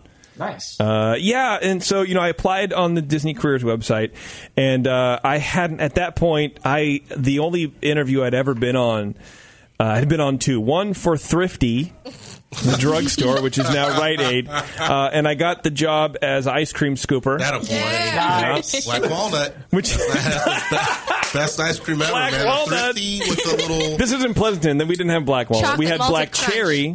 Chocolate malted Chocolate crunch, malted top crunch. seller, and it was great because I, I put the scoop on the on the cone, and then I would like hand it to the child, but like behind the sneeze guard, and nine times out of ten they would grab it and look so confused when their little hand hit the. Anyway, uh, He's literally never changed. never changed. Now you're not going to get hired by Disney. right. Well, and then and then from there I went to Starbucks and uh, totally aced that uh, that interview. But then I got a job at a homebrew shop for like 14 years. So it, long story, short story long, uh, I hadn't been on an interview in like 15, 16 years. So I just kind of forgot everything. Uh, I just was trying to be myself. And uh, so I get the call, and I'm talking to the recruiter, and uh, I think things are going fine. I had my Disney shirt on, my Disney mug, my Disneyland hat. Like I was like I was ready for it. Here comes, Total dork. Here come and and, and it's, it was one of those interviews, Kyle, where you know you blew it, Yeah, I know what you're talking about. but you don't know until after you've all- blown it that this was the this was the moment. This is the kill shot. She goes. She goes. Where do you see yourself in five years? And I go. I don't know. Just you know, really doing something creative. and then it was the silence. I'm not trying to laugh at you. I'm sorry. No, it's fine. Don't even worry about. it. I'm used to it. And uh, and I'm like, and I'm smiling, and in my head I'm going, "You suck. you wasted it. You blew it, and you can't get it back." And she goes, "Okay, well, we'll keep your information on file, and we'll let you know what's going on." And I followed up, nothing, nothing, never, never got back. And I'm like, "That was it." And I and this was this was probably five years ago, six I years ago. at the time. It was a while ago. Yeah, it was probably five. Was it pre you? No, Okay, so it was probably five years ago. Um, I still think about it. It haunts me. So Well, it's a good lesson to learn. it's a good lesson to learn, right? Be prepared because that, and then and then uh, you know researching uh, other or helping Taryn actually research other questions for interviews and stuff. That's what is on every every stupid interview, right? is where do you see yourself in five years? The answer is not I don't know, doing something creative. The answer is also not in your job. That you don't say that to the person interviewing. No, You they, want, they want us to know what your passion is and what your drive is. Yeah. yeah. know, what's your ultimate end goal? God. Another thing that I just want to say because it's topical. You mentioned you were wearing your Disney shirt, your Disney hat, had your Disney mug, all that stuff. Yeah. If you're applying for an Imagineering job, it's good to make sure that they know that you like Disney, but don't go overboard. I will. I will say this was on the phone. Don't be. Don't. Oh, be- yeah. I will say this was this was a phone interview. That's fair. So I was, you know, I was I was good. I don't know why in my brain, but I was picturing this as like a Skype interview. Yeah. Well, because that's what she was. I'm like, well, that must have mattered. Yeah, and I'm just, uh, I'm just like, hey. You think you blew it with that question? You blew it as soon as it connected. Yeah, well, I answered the phone in my Mickey. Mouse voice, just letting her know. Oh, you had to do the Donald. I mean, the Donald is what it selling. Trust me, I, I did the Donald once I hung up the phone. oh, funny. Uh, Delaney in the chat uh, asked, "What's your reasoning for becoming an engineer, Kyle?" This is about you personally, Um, and I like it. So this is again. Remember, I told you one of the lessons is know what you want to do for Imagineering and not what that you want to be an Imagineer. Yeah, Uh, I did not get a good uh, understand. I did not have in high school a good understanding of what the difference was between an architect, an engineer, and a scientist. And when I actually went to school originally, I was going to be a scientist because I wanted to do buildings and buildings or roller coasters, and roller coasters need physics.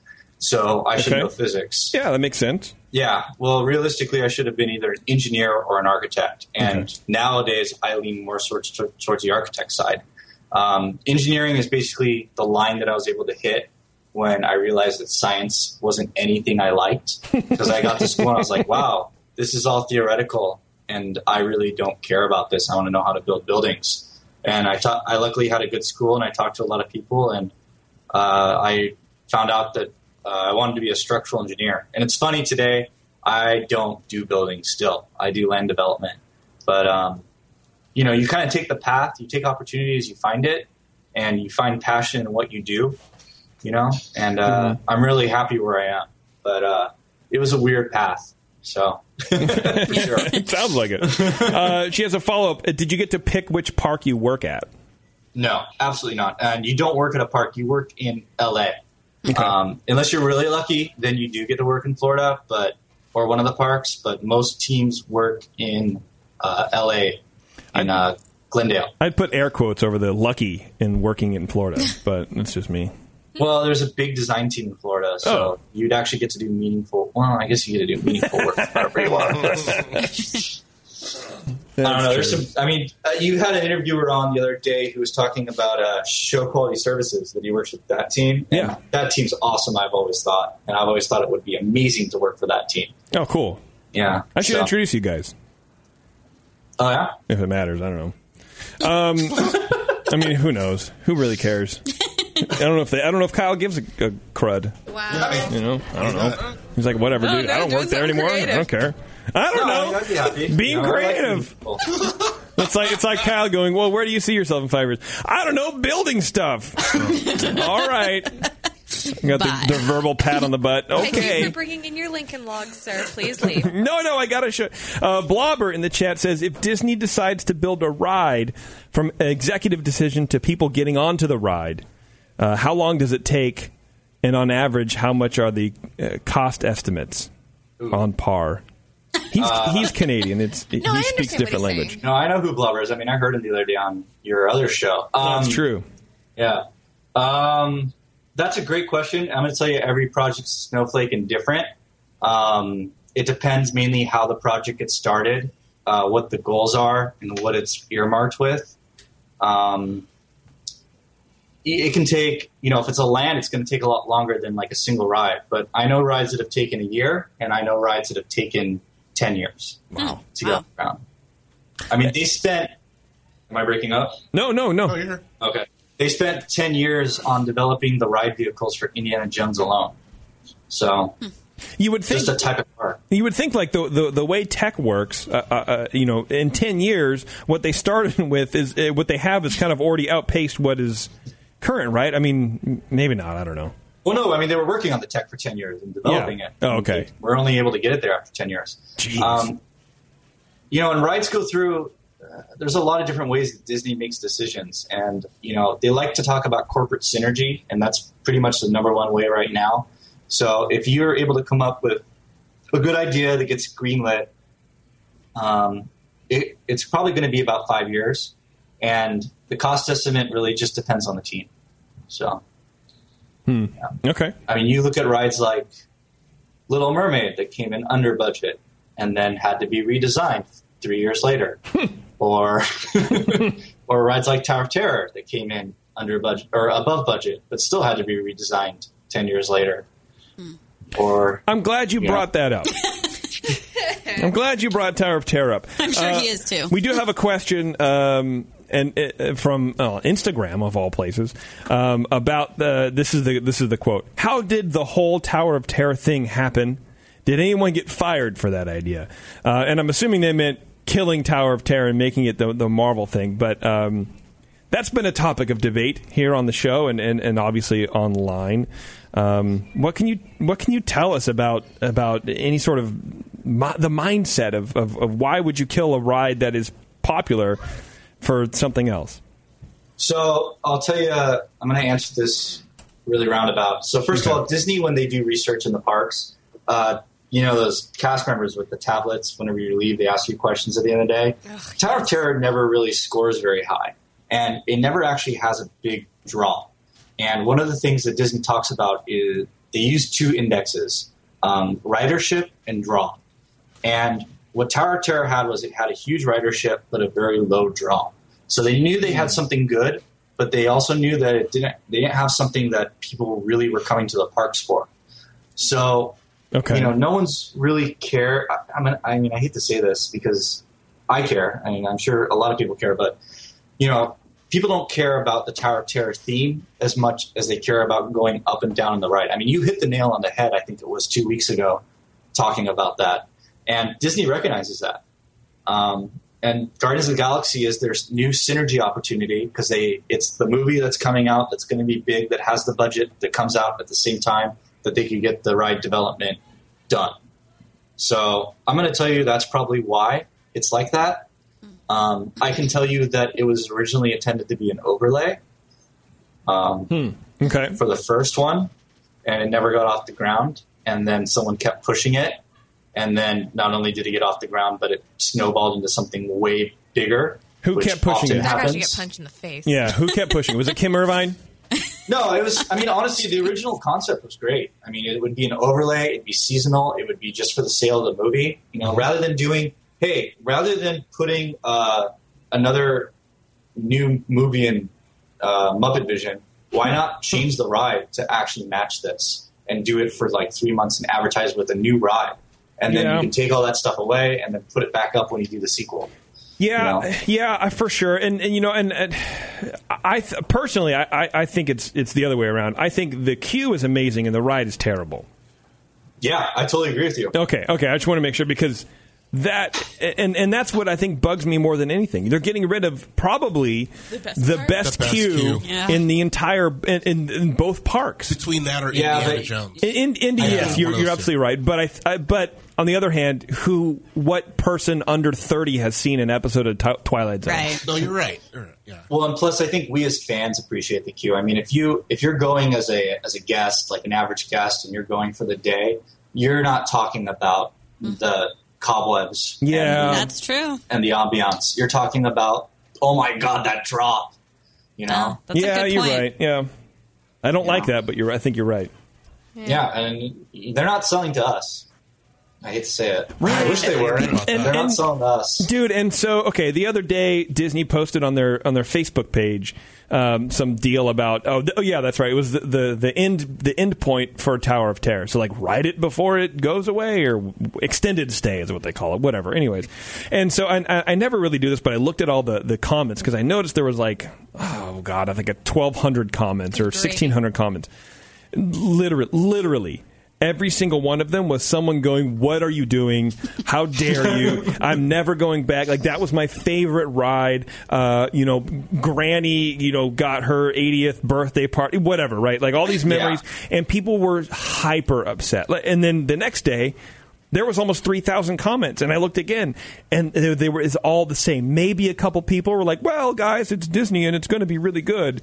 Um, nobody says, "I hate that ride. I'm glad they're changing." Nobody was happy about it. no, I mean, I does agree. I Disney think this is the most controversial change they've ever done in any of the parks. Right, and You know? and so do, does management look at this kind of stuff and go, "Hey, the people are actually talking. Uh, maybe this isn't the best thing to do, and we should kind of pull back on this." Mm, Because they did it with Mm. Mr. Toads, right? Wer- weren't they going to kill Mr. Toads, and then everyone got all He already died. too soon? Uh, you know, and, and, and people was there like a petition or something, and then actually like, oh, we're not going to save it anymore because everyone really loves it, and then now no one goes on that ride. I don't know about that, but Okay. I have a feeling that the wheels are way too much in motion. And honestly, I think that their research is still right. I think a lot Hmm. of people are making a big fuss because they're hearing about it now and they know that they like Tower of Terror. Yeah. And I don't think people are realizing it's going to be the same ride, just themed differently. You know? So I, I really don't Yeah. think people are realizing that. So okay, so just so I make uh, sure, because one of my main points is there's still a, almost an hour wait no matter when you go. It's not that people weren't writing it's that people weren't talking about it enough. Yeah, there were, people weren't coming to the park for it. It was just absorbing people. And quite honestly, it doesn't absorb that many people.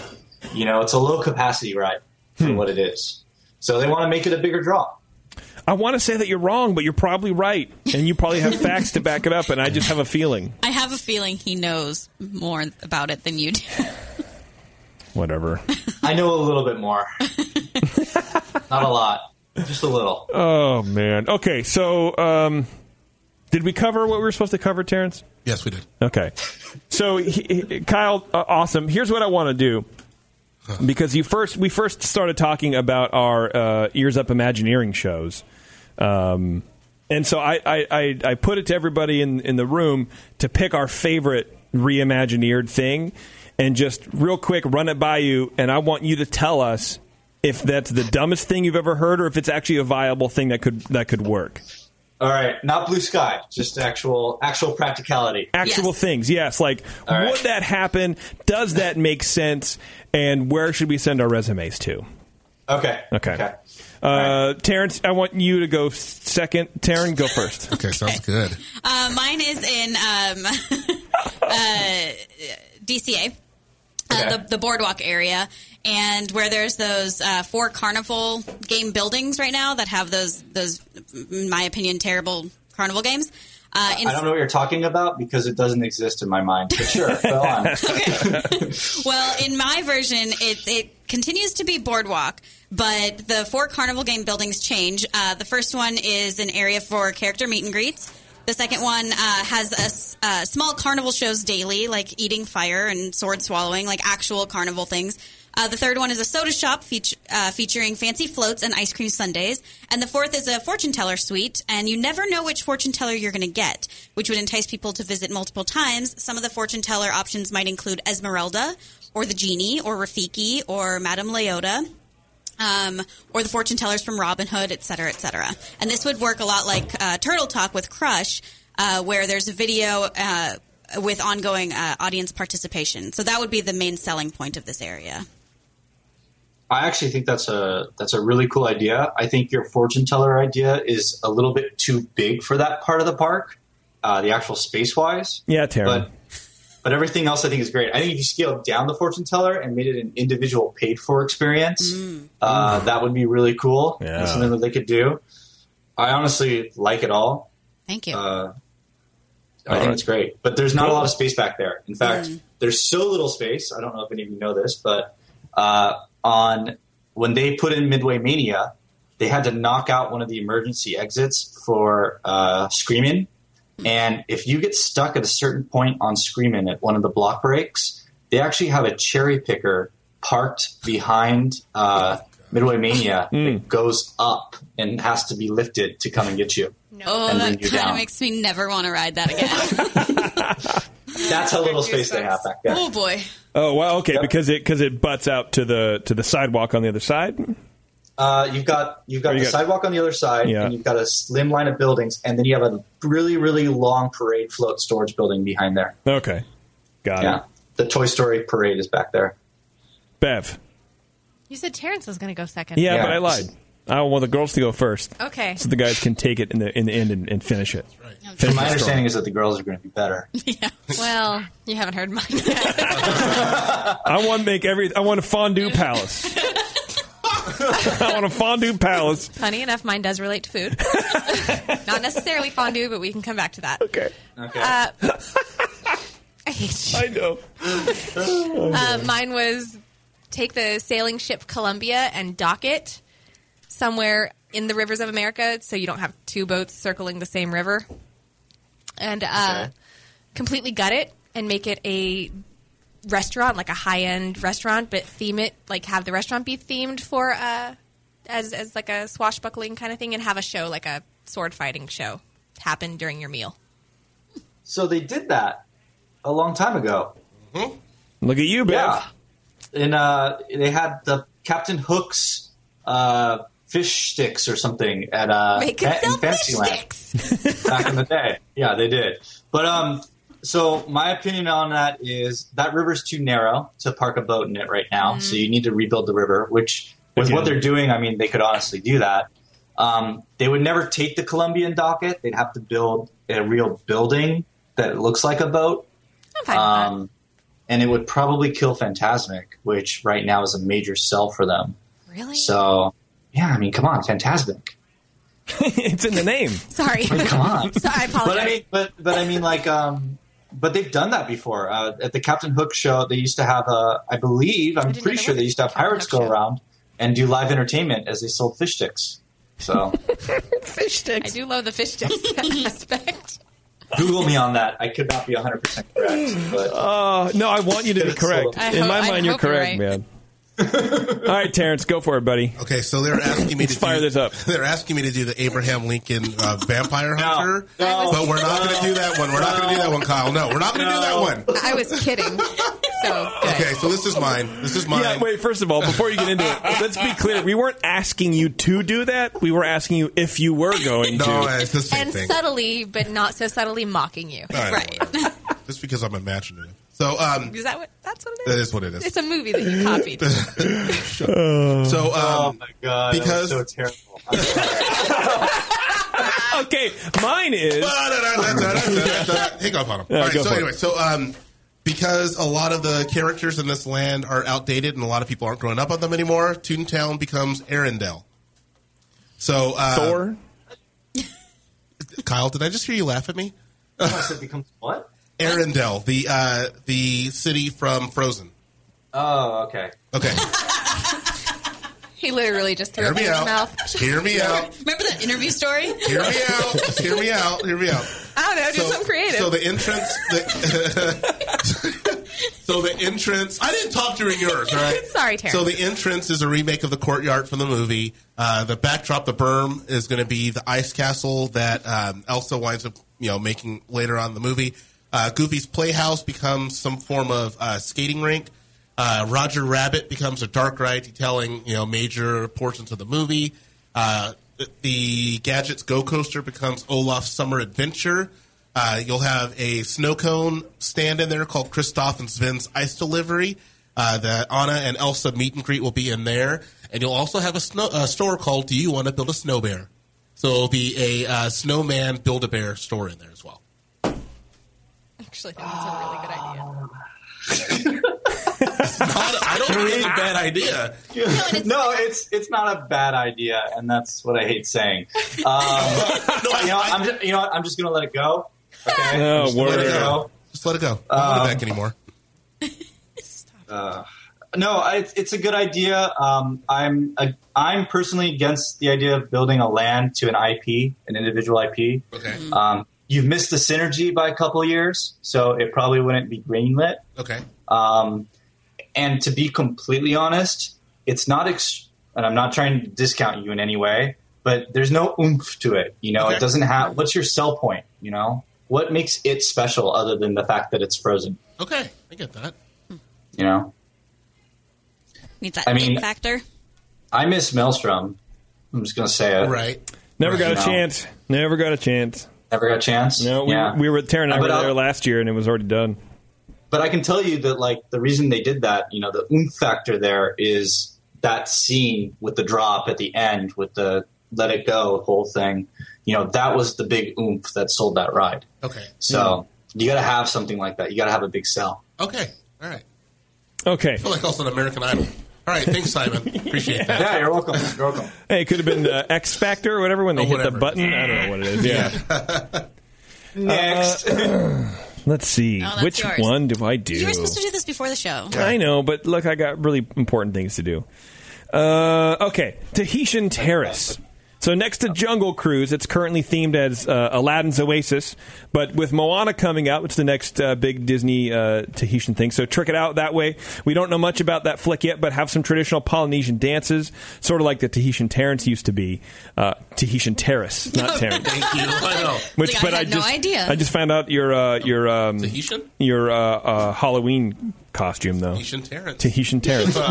Uh, but it. bring that back. You got the fire dancers. You have the kind of the traditional Tahitian fair uh, because you know nobody really goes into Aladdin's Oasis anymore. I know now that they kind of opened it up and they're doing some stuff in there. This was before that, but uh, that's my idea. So you bring back some of the nostalgia for people who all they want is nostalgia. So uh, I think the the fire dancers is a good idea. As far as making it a restaurant, Oh, sorry. Okay, go ahead. Yeah. uh, there's not enough space there, and there's not a big enough kitchen. Um, it would require some reconstruction to one of the other local facilities to do that. Yeah. and it'd be too big of an investment. And there's some, so there's this magic word that you've heard a lot recently called ADA or OSHA. Uh-huh. Um, and you'd have issues with that, and it probably caused cascading changes to a lot of the parks. So they probably won't do that. So you there are ruin areas in. Disneyland that are untouchable because if they touch them, they have to change too much. So Like what? Autopia.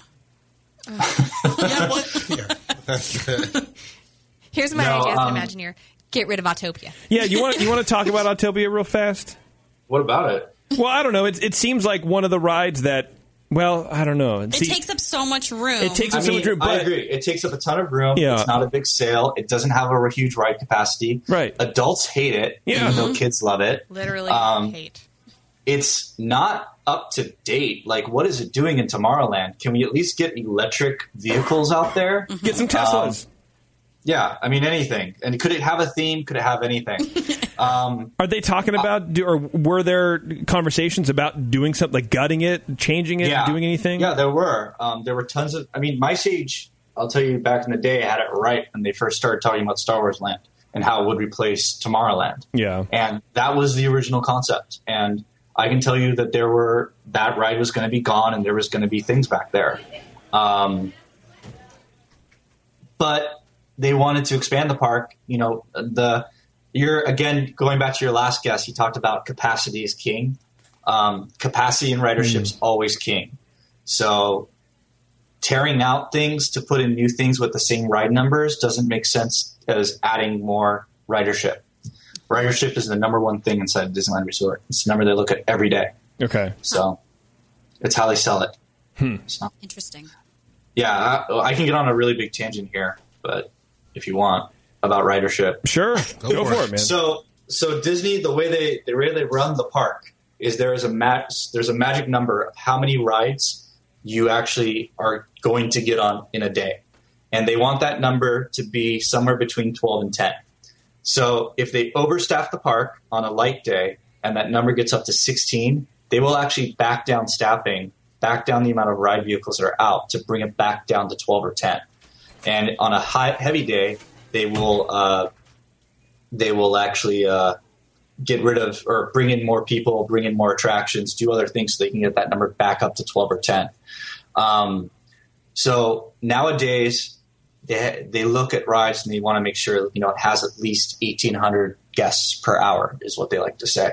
Um, but rides at 22 or 3,000, for instance, are way more sellable.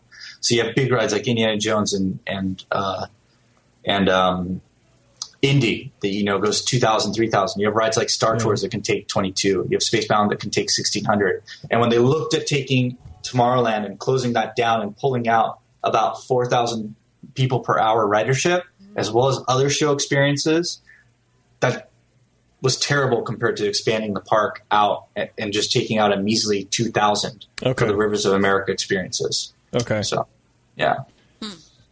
Really, the Rivers of America experiences handle two thousand people a day. Is that what? No, per hour. Per hour. Okay. And I that don't quote me on that number. I was say, that's Yeah. surprising. That seems pretty large. But I can't tell if it's large or small. I don't 'Cause you know hear- the actual number. I was just No, pulling no, I understand. Okay, but even even even just the guess, right? Like two, let's let's pretend that you're totally right. It's two thousand people per hour. You hear the number, it's like that doesn't make sense because the area is big. But then you look Right. at what is there to do. Maybe well, so you've right. got you got to remember you've got the keel boats that mm-hmm. or that take you to the island, and those Yeah. can hold probably about thirty people. And what it ta- there's two of them making a trip every five minutes, maybe ten minutes. Let's do ten minutes. Okay. You know, yeah. so that's sixty people times ten, so that's six hundred people. You've got the Mark Twain riverboat that can hold, I want to say fifty people, and it probably makes a trip every twenty minutes. So that's 150 more people. You could do the same thing with the Columbia for another 150. And then you've got the canoes that take about 20 people every five minutes around the island for another 1,200. And if you add that up, I'm doing the math right now, uh, 15, you get 2,100. So it's probably about 2,000. Jeez, That's insane. yeah. Wow. That's incredible. Kyle, you've blown our minds today. dude. Totally. Literally. I do have a lot more stuff I want to talk to you about, but we've already been going for an hour and a half or more, actually. Yeah. Oh, no, I um, hear you. And I want to save it for another time. Absolutely. Actually, with you, it's been over a little over an hour. Uh, but Yeah. I want to talk more about Shanghai because you and I chatted a little bit about some cool stuff going on there uh, that you had your hand in. We want to talk about uh, some more of the imaginations thing. Um, just kind of you know get get a little deeper into it if if that's even possible. But uh, if you wouldn't mind coming back on at a later date, I think that'd be really cool. Yeah, let's not wait on this one. Let's do it soon. Yeah, Okay. I. It's awesome. Yeah, I'd be happy to. And, uh, you know, I'd love to do it. So Cool. let's do it. I appreciate Talk it, man. Next week. 20 minutes. Take a break. Get some food. We'll be right now. Okay. Uh, yeah, thanks, man. I, look, I really appreciate it. I think it was really cool, and uh, hopefully you helped uh, some people out there get a job, man. I hope so too. I hope that uh, I hope, and I know honestly, if you're not looking for uh, Disney as your job, or if you are, and you know you don't think it's going to work out, I hope that you still take this uh, advice to heart because I think it's good for any company. So For sure. Absolutely. All right, man. Have a good night, Kyle. Appreciate it. All right, you guys too. Have a great right, one, dude. Later. and thanks for having me on. Of course. Yeah, Thank you. thank you. All right, put that money to good use. I, I- You know I will. That Tesla needs a new coat of wax. yep. Whatever. All right, man. All right. Later. Oh man, That was insanely we amazing. could have gone for another hour easily. Oh, for I, sure. I have a bunch of questions This is insane. So that I many wanted to ask him, and and so he was kind enough to spend a lot of time giving me an outline about kind of what he can and can't talk about. And there was a lot of stuff, like a lot of the Shanghai Disney stuff was was really interesting, but. Sometimes the interview just goes where it wants to go, Mm-hmm. Oh, yeah. and I, I think we did a good job. well, and the chat room is like, bring him back, please, please bring him back. We will, yeah, for sure. I want to get Matt back too and talk Yeah. about some other stuff. Too. We, we have a lot of people we want to bring back. It's been a good show so far, man. It's been a good show, yeah, man. that's insane. You ready to kill it with some Disney news? Well, are we going to do Disney news or are we going Oh to yeah, do do feedback. We can't do, feedback. both. Go ahead, do feedback turn. Okay. Uh, the Oh, first. we can do whatever we want. Okay. Uh, the first one's from uh, Jasmine. Uh, hi, everyone. About a month ago, I did not care for podcasts at all, despite growing up with a mom who has always been obsessed with them. She recommended I listen to a podcast about Disneyland, but I was like, eh, maybe later. well, Fair she enough. Came, right. Yeah. Well, she came to visit a month ago, and on our one uh, one and a half hour drive to the park, we listened to Disneyland versus the People, and now I'm obsessed. My mom lives on the other side of the country from me, so I'm really grateful to all of you guys for such a fun podcast that we can discuss together. I know this is rambling a bit, but I have three things I want to share with you guys. Okay. One, on my last trip with my husband, we rode pirates, and as we passed the auction uh, scene, we heard "We wants the redhead," and both of, and both turned to each other at the exact Stop same it. time and said, "Terrence was right." Terrence was right. Two, the um, the past few times I've been during the summer, it's been su- very surprisingly dead. My mom raised a Disney Pro, so the longest we've ever waited in a line is maybe 25 minutes. But for the most part, it's been super easy to get ju- just about every ride done in a single day. Really? In the summer? I know. Hmm. I don't know. Disagree. Uh, fast passes, I guess. She's I got it down. Oh. And finally, you mentioned in your last podcast, which I don't know when this was, um, the deal with active duty and veterans. And I wanted to add that they also have an incredible offer where you can get a three day park hopper pass for about four, 140 bucks. Also, my husband is active duty with the Navy, and on our last visit, we were upgraded to the very top floor of the Disneyland Hotel for free as a thank you for his service. And we got a ton of really awesome gifts in the hotel room. Wow. Disney treats active members like royalty, and we were so grateful for everything. They should. I'm at the parks about once a month, um, so I hope to run into you. Uh, at this point, I think I might even recognize your voice, but to be honest, I would probably freak out internally and immediately immediately text my husband, "They're here," while sneaking glances at you. Again, thank you for the awesome show, and I can't wait to hear the next one. Awesome. Yeah. Well, thank you, uh, your husband, for his service. Yes. Uh, I, dude, personally, I think that active military should be let into the park for free. Yeah, I, I think, I think so. I think they should get to do a lot of things for free. Yeah. But um, yeah, no, I think that that was really cool, and uh, that's that's really that's Disney magic, and not everybody gets it because it, it, it sometimes it depends on who you who checks you into your Who you hotel talk or to, whatever, yeah. and For who sure. you talk to. But Yeah. it's really cool when people do. I had a, we had a piece of feedback. It was a, more of a show suggestion about doing something because uh, uh, Memorial Day is coming up here in a couple months. Yeah. Um, and I, I, I don't know enough about it, but those uh, those uh, uh, avenues are out there to explore. If you're uh, a member of the military or in a military family, I think you can get some pretty good deals on hotel rooms and tickets and all that kind of stuff. So I'd like our crack research team to get together and try to see if we can figure all that stuff out and, and put maybe a little segment of a show together for that. Yeah, totally. I think I think it's a great idea. Um, the next one is from Haley. Hey, I'm a little bit behind on the podcast, and I was just listening to the history of Tower of Terror. Sorry. Yeah.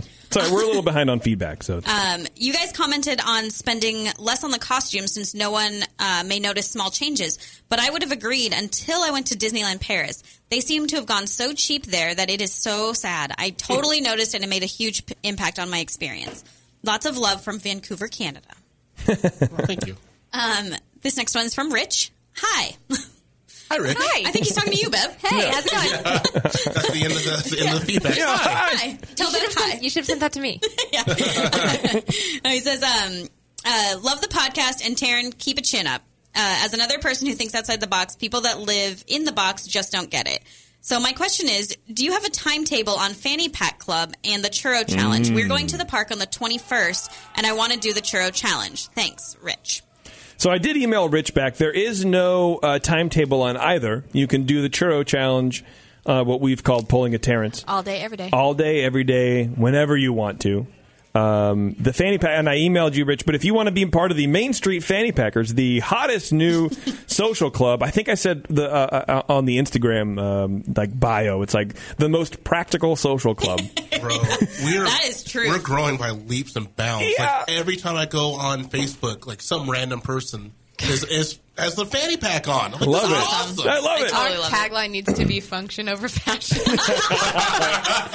I can Totally. update that. I can update that. Totally. Um, send me an email, jason at earsup-podcast.com or through the uh, Facebook or whatever. Um, and I will get you uh, I will get you all the information. Basically, patches, there's three of them. It's 25 bucks per per set, man. And uh, you know, that helps pay for the artist and helps pay for the patches. We're not making anything of it because no one wants to make money on a social club patch. Right. It's not. It's not what the thing is about.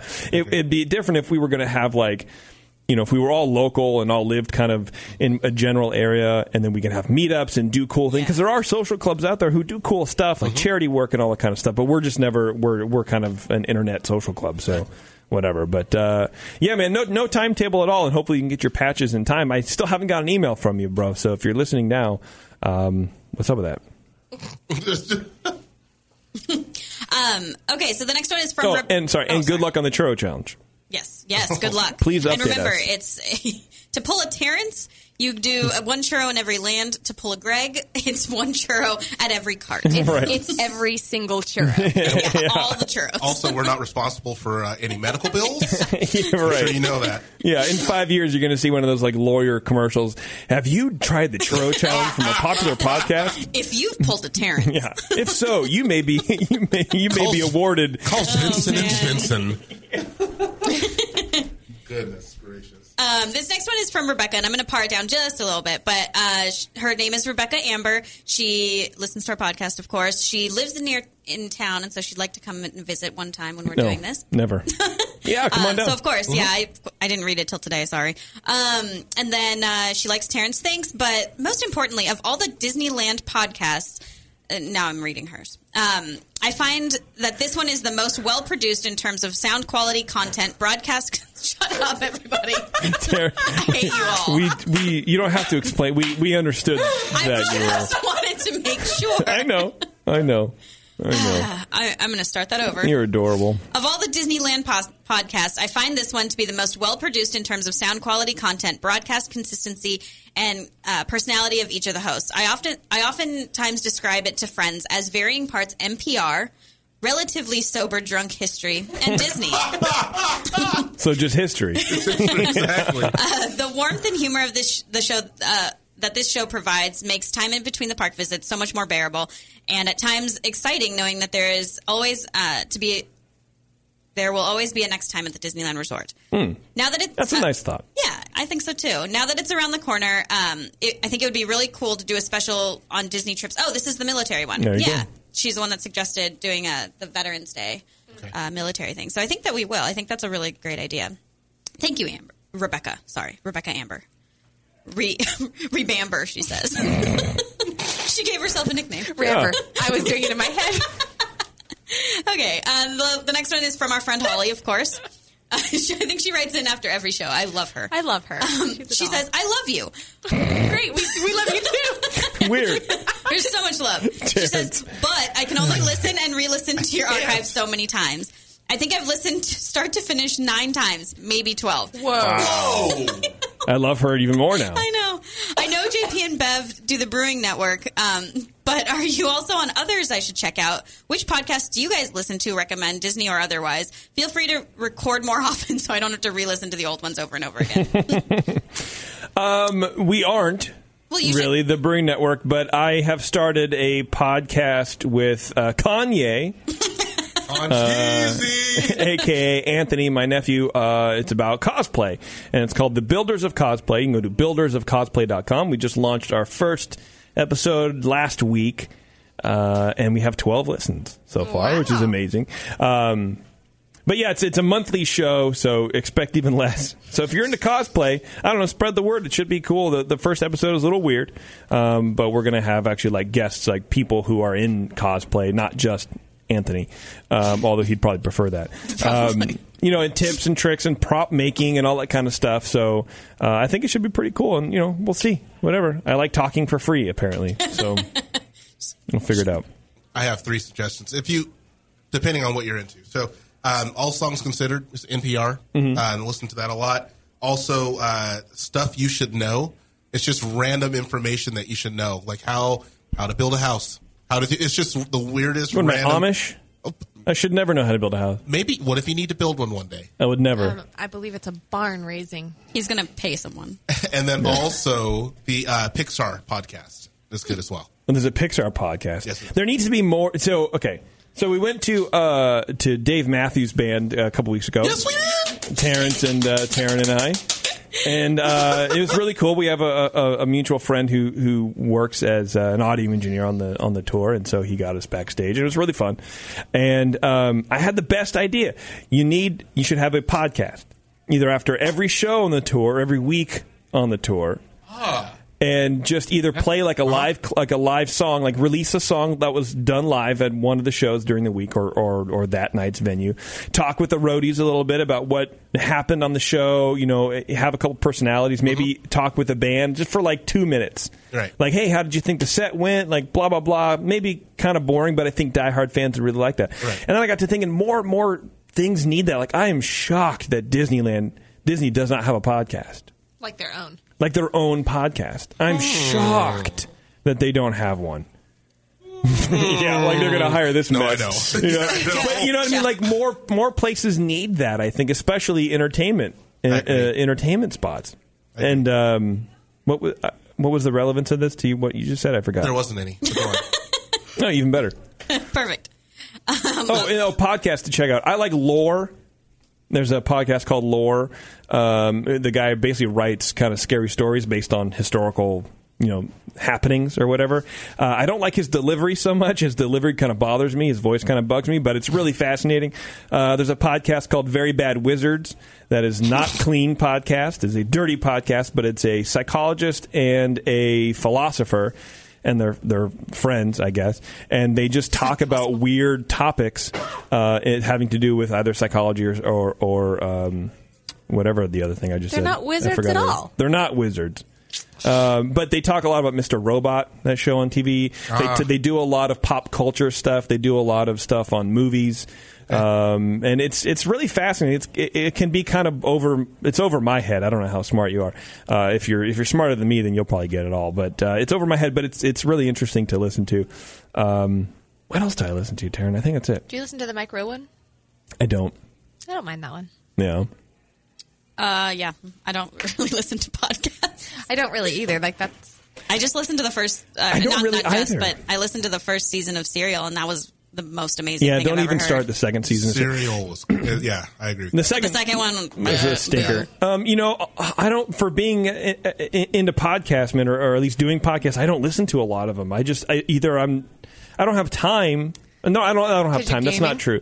I'm- well, yes, that's true. Um, I, I I, I'm not judging. I don't No. drive. I don't go anywhere. I'm home, and so when I'm home, I have my distractions. I don't love podcasts so much that I have to not watch TV or not quote read a book or do any of the weird things I do at home uh, enough to listen to a podcast. Yeah. I just don't. That's just not. That's not my thing, I guess. Because if I'm listening to a podcast, I'm doing something. I'm doing the dishes or whatever. But then my list of chores is very small, and then I have like listened to a podcast for 20 minutes, and I go, well, now what? Now I got to stop it, or I don't know, whatever. Yeah. Okay. Okay. Should we move on? Yes. Okay. Let's talk more about me. Okay. Um, how about no? Okay. Uh, this next one is from Tiffany. She wrote in today. This is very current. Tiffany. Um, hi, ears up. So I left some feedback uh, some time ago when I uh, first started listening, August 16th to be exact, when I only had listened to about two of your shows. And I said you guys had a lot of negative things to say about Disneyland. and I just want to take it all back. I think the first show I listened to, though, you talked crap about all of my favorite things Fantasmic, Thor, Tower of Terror. And I swear you made a comment that the food sucked. So I was like, whoa. but listening more, I totally got a, a better idea of who you guys are and felt the love you guys have for the park. I think I also said in my feedback that I don't think there's much that I don't know about the parks. Well, I take all that back too because I've learned so much from you guys. I've been listening for a month and I've already caught up uh, with all of your shows. Having a boring office job really takes a toll on you. well, anyway, I'm heading to Disneyland and DCA at the end of the month, uh, so I'll be looking out for a lot of the things you guys have pointed out, and hopefully we'll get a churro shirt before my trip. Yes. Yes, do it. I'm also in the East Bay area, so it was so weird to hear that you guys are so close. Okay, sorry, this is so long. Uh, keep doing what you all are doing. Thank you for fueling my Disneyland addiction. Sincerely, Tiffany. P.S. You guys should totally do a Fantasmic history show, uh, including the music so I can cry. Uh, Tower of Terror episode was my favorite. Okay, thanks, bye. Um, Awesome. we read that we read hers, and Like I read it. I read it week. really fast. Yeah, we read it last time we recorded, and I thought it was really funny, and because it was in our like like negative section. Uh-huh. But I think it's really cool that she wrote back in, and she's like it like, too, "Okay, yeah. I, I read, I've listened to some more, and now I get you guys." Because I think that's what it is. If you hear one of them, then you go, "Wow, these people are." Terrible people, Yeah. and why do they have a Disneyland podcast? They, They hate it there. Yeah, I think it does take figuring our personalities out to understand that we love Disneyland so much that we're doing a podcast for free about Disneyland. Yeah. Right. But, eh, you know, also we have opinions on it, Totally. you know? And then uh, the last one here is, is from our good friend Dan Shaw. Let's save Dan's. Let's It's save real- I Dan's. made it real short. Oh, you did? Okay. All Yeah. right. Uh, he wrote in about that album that he really wanted us to listen to. Yes. And we listened to a little bit of it. We it. played the Tom Waits one. We're like, Uh-huh. eh. Uh, So he wrote, Never cared. he wrote in and basically says, "Stay awake." It, he's going to defend it to his death. Um, some albums are meant to be listened to as a journey from start to finish. He really wants to encourage us to listen to the whole thing front to back. He says, "I understand how it could come across as terrible if you cherry pick two, the two strangest tracks, but please set aside 45 minutes to go on the full journey." Everything that you pointed out as false in the podcast are aesthetic choices. Tom Waits, I, he will grant us, is an acquired taste. Um, he says he's Which is true. And, Yes. you know, look, I'll give Dan the benefit of the doubt. We did cherry pick the two weirdest tracks. No, you're right. That's For true. sure. Uh, he says, I'm pimping this album aggressively, not as some rabid fanboy, although I doubt that, um, but as someone who has genuine appreciation for good music, good storytelling, and Disney in that order. Um, give it a solid chance and try to meet it on some common ground, and it will open up a wonderful new world of sound for you. He says, give it space, give it time, and if you still hate it, then we simply have different tastes. And I pared that down a lot. Dan is very passionate about this album, and that look, I dig that. I'm not. No, I I definitely don't want to slam that. It's a really good Um, email if you guys want to read it. Yeah, it's. Uh, I just I don't know if I'm going to ever do that, and maybe it's. Be- I will. And it okay. I would. Good. I mean, maybe it's it's just the the the iPod generation now, right? That I- kind of ruined albums. I agree. I, I I don't know. I mean, I sometimes I'll listen to albums, but they're terrible, like rock and roll albums, right? Like no one's gonna listen to them. Can I listen to the album instead of doing I was about to say that she can do that Instead of review doing instead of the movie. doing the movie? No, you got to do the You movie. still need to do the movie. I can't even find the movie. Well, that's true. I Talk to me. said- We'll- we'll I thought figure you it said out. Sam was going to figure that out for you. Yeah. Rent so when it I on the ask internet. Sam to rent things for me on the internet, he's like, "That's stupid. I'm not getting that for you." Literally every every album I want to listen to, every movie I want to watch, he's like, "You have terrible tastes." So He's no. not wrong. Where's Well- the, where's the lie though? Anyway, uh, if yes, if you guys are into the Disney album thing, def- what was the album again? Do you, you have It's called? Stay Awake. Listen to it. Dan's super stoked about it. Um, and I like that. I like Yeah. that. It sounds like a really funky, interesting album. Um, I- I'm not going to lie, Dan. I probably won't do it, but I'll think about it. I'll think about Maybe it. Maybe I'll just turn it on on like Saturday morning, and, and Jason won't know what's going forty-five on. minutes. What's that? Yeah, but you know we can do that. Yeah. I, I appreciate it, Dan. I, I really do. Let's do some Disney news real quick, and then we're going to get out of here. It's a two-hour show. March in the past, present, and future. there's some cool with stuff. All the news that's fit to I don't cover. care. It's I know you don't. a Never Disney cared. Very clear. Never cared. Zero cares. Okay, just three real short stories. Don't worry about it. Stick with me, folks. Um, Stay awake. Disney produces a robot with quote unquote very fluid movement. Thanks to air water actuators, which this is kind of cool. So you, we've talked about it before. Like Disney, uh, uh, they're putting a lot of research into just a, a lot of different stuff, a lot of robotics area. Um, anyway, there's something called uh, Jimmy, a robotic puppet developed by Disney Research that moves with incredibly fluid motion, thanks to combination air water actuators. The robot doesn't move on its own, though; it just mimics the movements made by a human in the room behind it, wearing video goggles and manning two arm controllers. I think it's kind of cool. And so there's a bunch of videos on it. Check it out. Uh, Here, I'll just turn this off. It's on a website called Geekologie, but I'm sure if you just look, Google Disney very fluid movement, whatever. Uh, dude, check this robot out. Here, come on, stop it. There it is. Look at it. Look how smooth that thing is. Oh wow! And so, and so, I'm, I'm like, I'm, I'm looking at, I'm looking at this. I'm going, that's the future of, of animatronics. That's kind of crazy. It's right here. Here, let me back it up. This is the future of animatronics. I mean, that's it. Looks It's like drumming, but it's uh, yeah, the robot's moving its arms around, and you can tell it's not you know obviously a real like- person because it like has harsh starts and stops. But it's not like compliance like what you see on Pirates, where Right. it's, yeah, it looks a, bit, a lot more fluid. Very fluid. Yeah. right. And so this t- so that's why I wanted to bring it up because you know in what five years maybe this is the future. This is what we're going to be seeing in the parks. That's awesome. Maybe who knows, right? You know, gathering stuff, picking stuff up. It, it's pretty. Jimmy Robot Puppet Test. Google that. You it should come up. Pretty fascinating stuff. Wow, and threw a roll of tape at someone. Anyways, but th- that's cool. I, I like I like seeing the future The future is now. The future Right? is now. the future is now, Steve. Soon we'll be able to integrate our phone, TV, and computers. Yes. you can be playing Mortal Kombat with a friend in Vietnam. Uh, Walt Disney World has begun requiring children from three to nine years old to have their fingers scanned when they enter the theme parks, just like the older kids and adults. Disney said the new process will help block the use of stolen and shared tickets. Previously, kids' tickets would have been easy to transfer because they have no finger images attached to them. So when you buy, like, you get your Magic Band at Disney World, you got to scan your, your thumbprint. Mhm. Now they're doing it with kids, and I guess people are kind of hacked off about that. Parents who feel uncomfortable with having their kids' finger scanned can use their own instead. Uh, they introduced scanners more than a decade ago that use finger geometry. Why would Um, it matter? I mean, I, you know, honestly, I don't know. I, I can't think of a, a, a reason why people would be upset about that, but they are because it's people, and people want to get upset at other people. like it's it it seems a little invasive, maybe, but I feel like it's really not. Yeah, not terribly Yeah. invasive at all. I would say that's strange.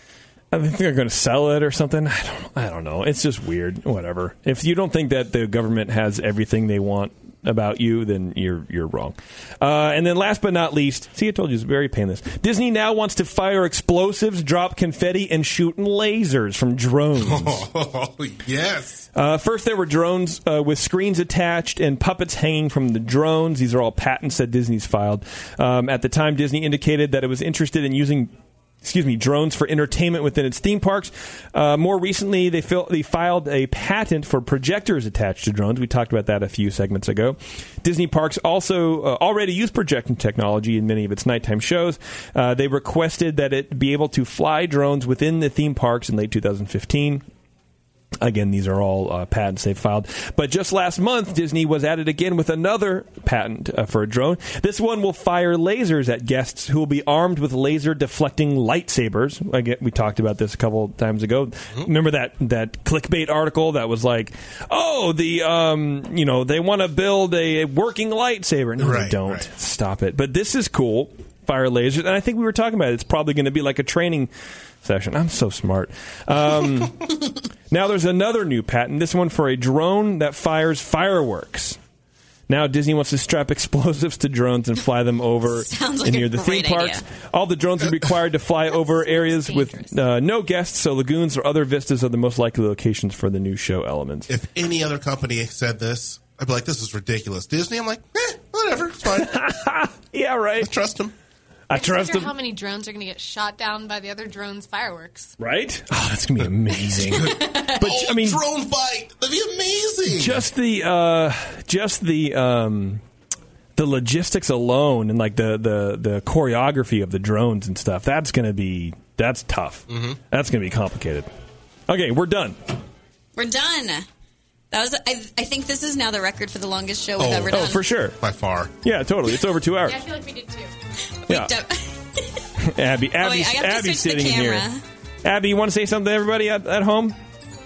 well, you just well, you just did. did, goofball. Abby, I heard, I heard you. St- okay, the microphone's not on. Don't worry about it. I heard you started school recently. Did you start school? Yeah. Do you like school? What do you like school about? What about school do you like? Recess. You like recess. that, a, that a girl. Recess is great How good is your mom at driving a car? on the freeway. You gotta speak. You gotta tell me. Yeah. What did you say? You said earlier we were talking about my driving. It's okay, silly. My mom does not know how to drive her car on the freeway. Is that true? Yeah. No, she's not. She's She nodding. already understands. what a. Not to, to use verbal. Okay, uh, do the fact of the show and let's get out of here. Um, Harper Goff, who we talked about uh, on a previous show, finalized details of the layout of the Jungle Cruise on site by using a sandbox that simulated the attraction footprint.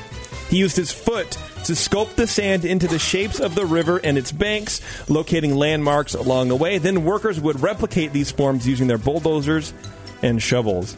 Can you imagine, like, uh, you're, you're essentially your foreman or the guy in charge is using his foot That's amazing. Just eh, put it here, like on the arch. I wonder what part of the river is his arch of his foot. That is amazing. It's cool, so right? Cool. It's so cool to think about that happening. it's weird. Like of all the things, like why not use your hands? Why are you using your feet? Maybe he, He loves sand. maybe Why yeah. not?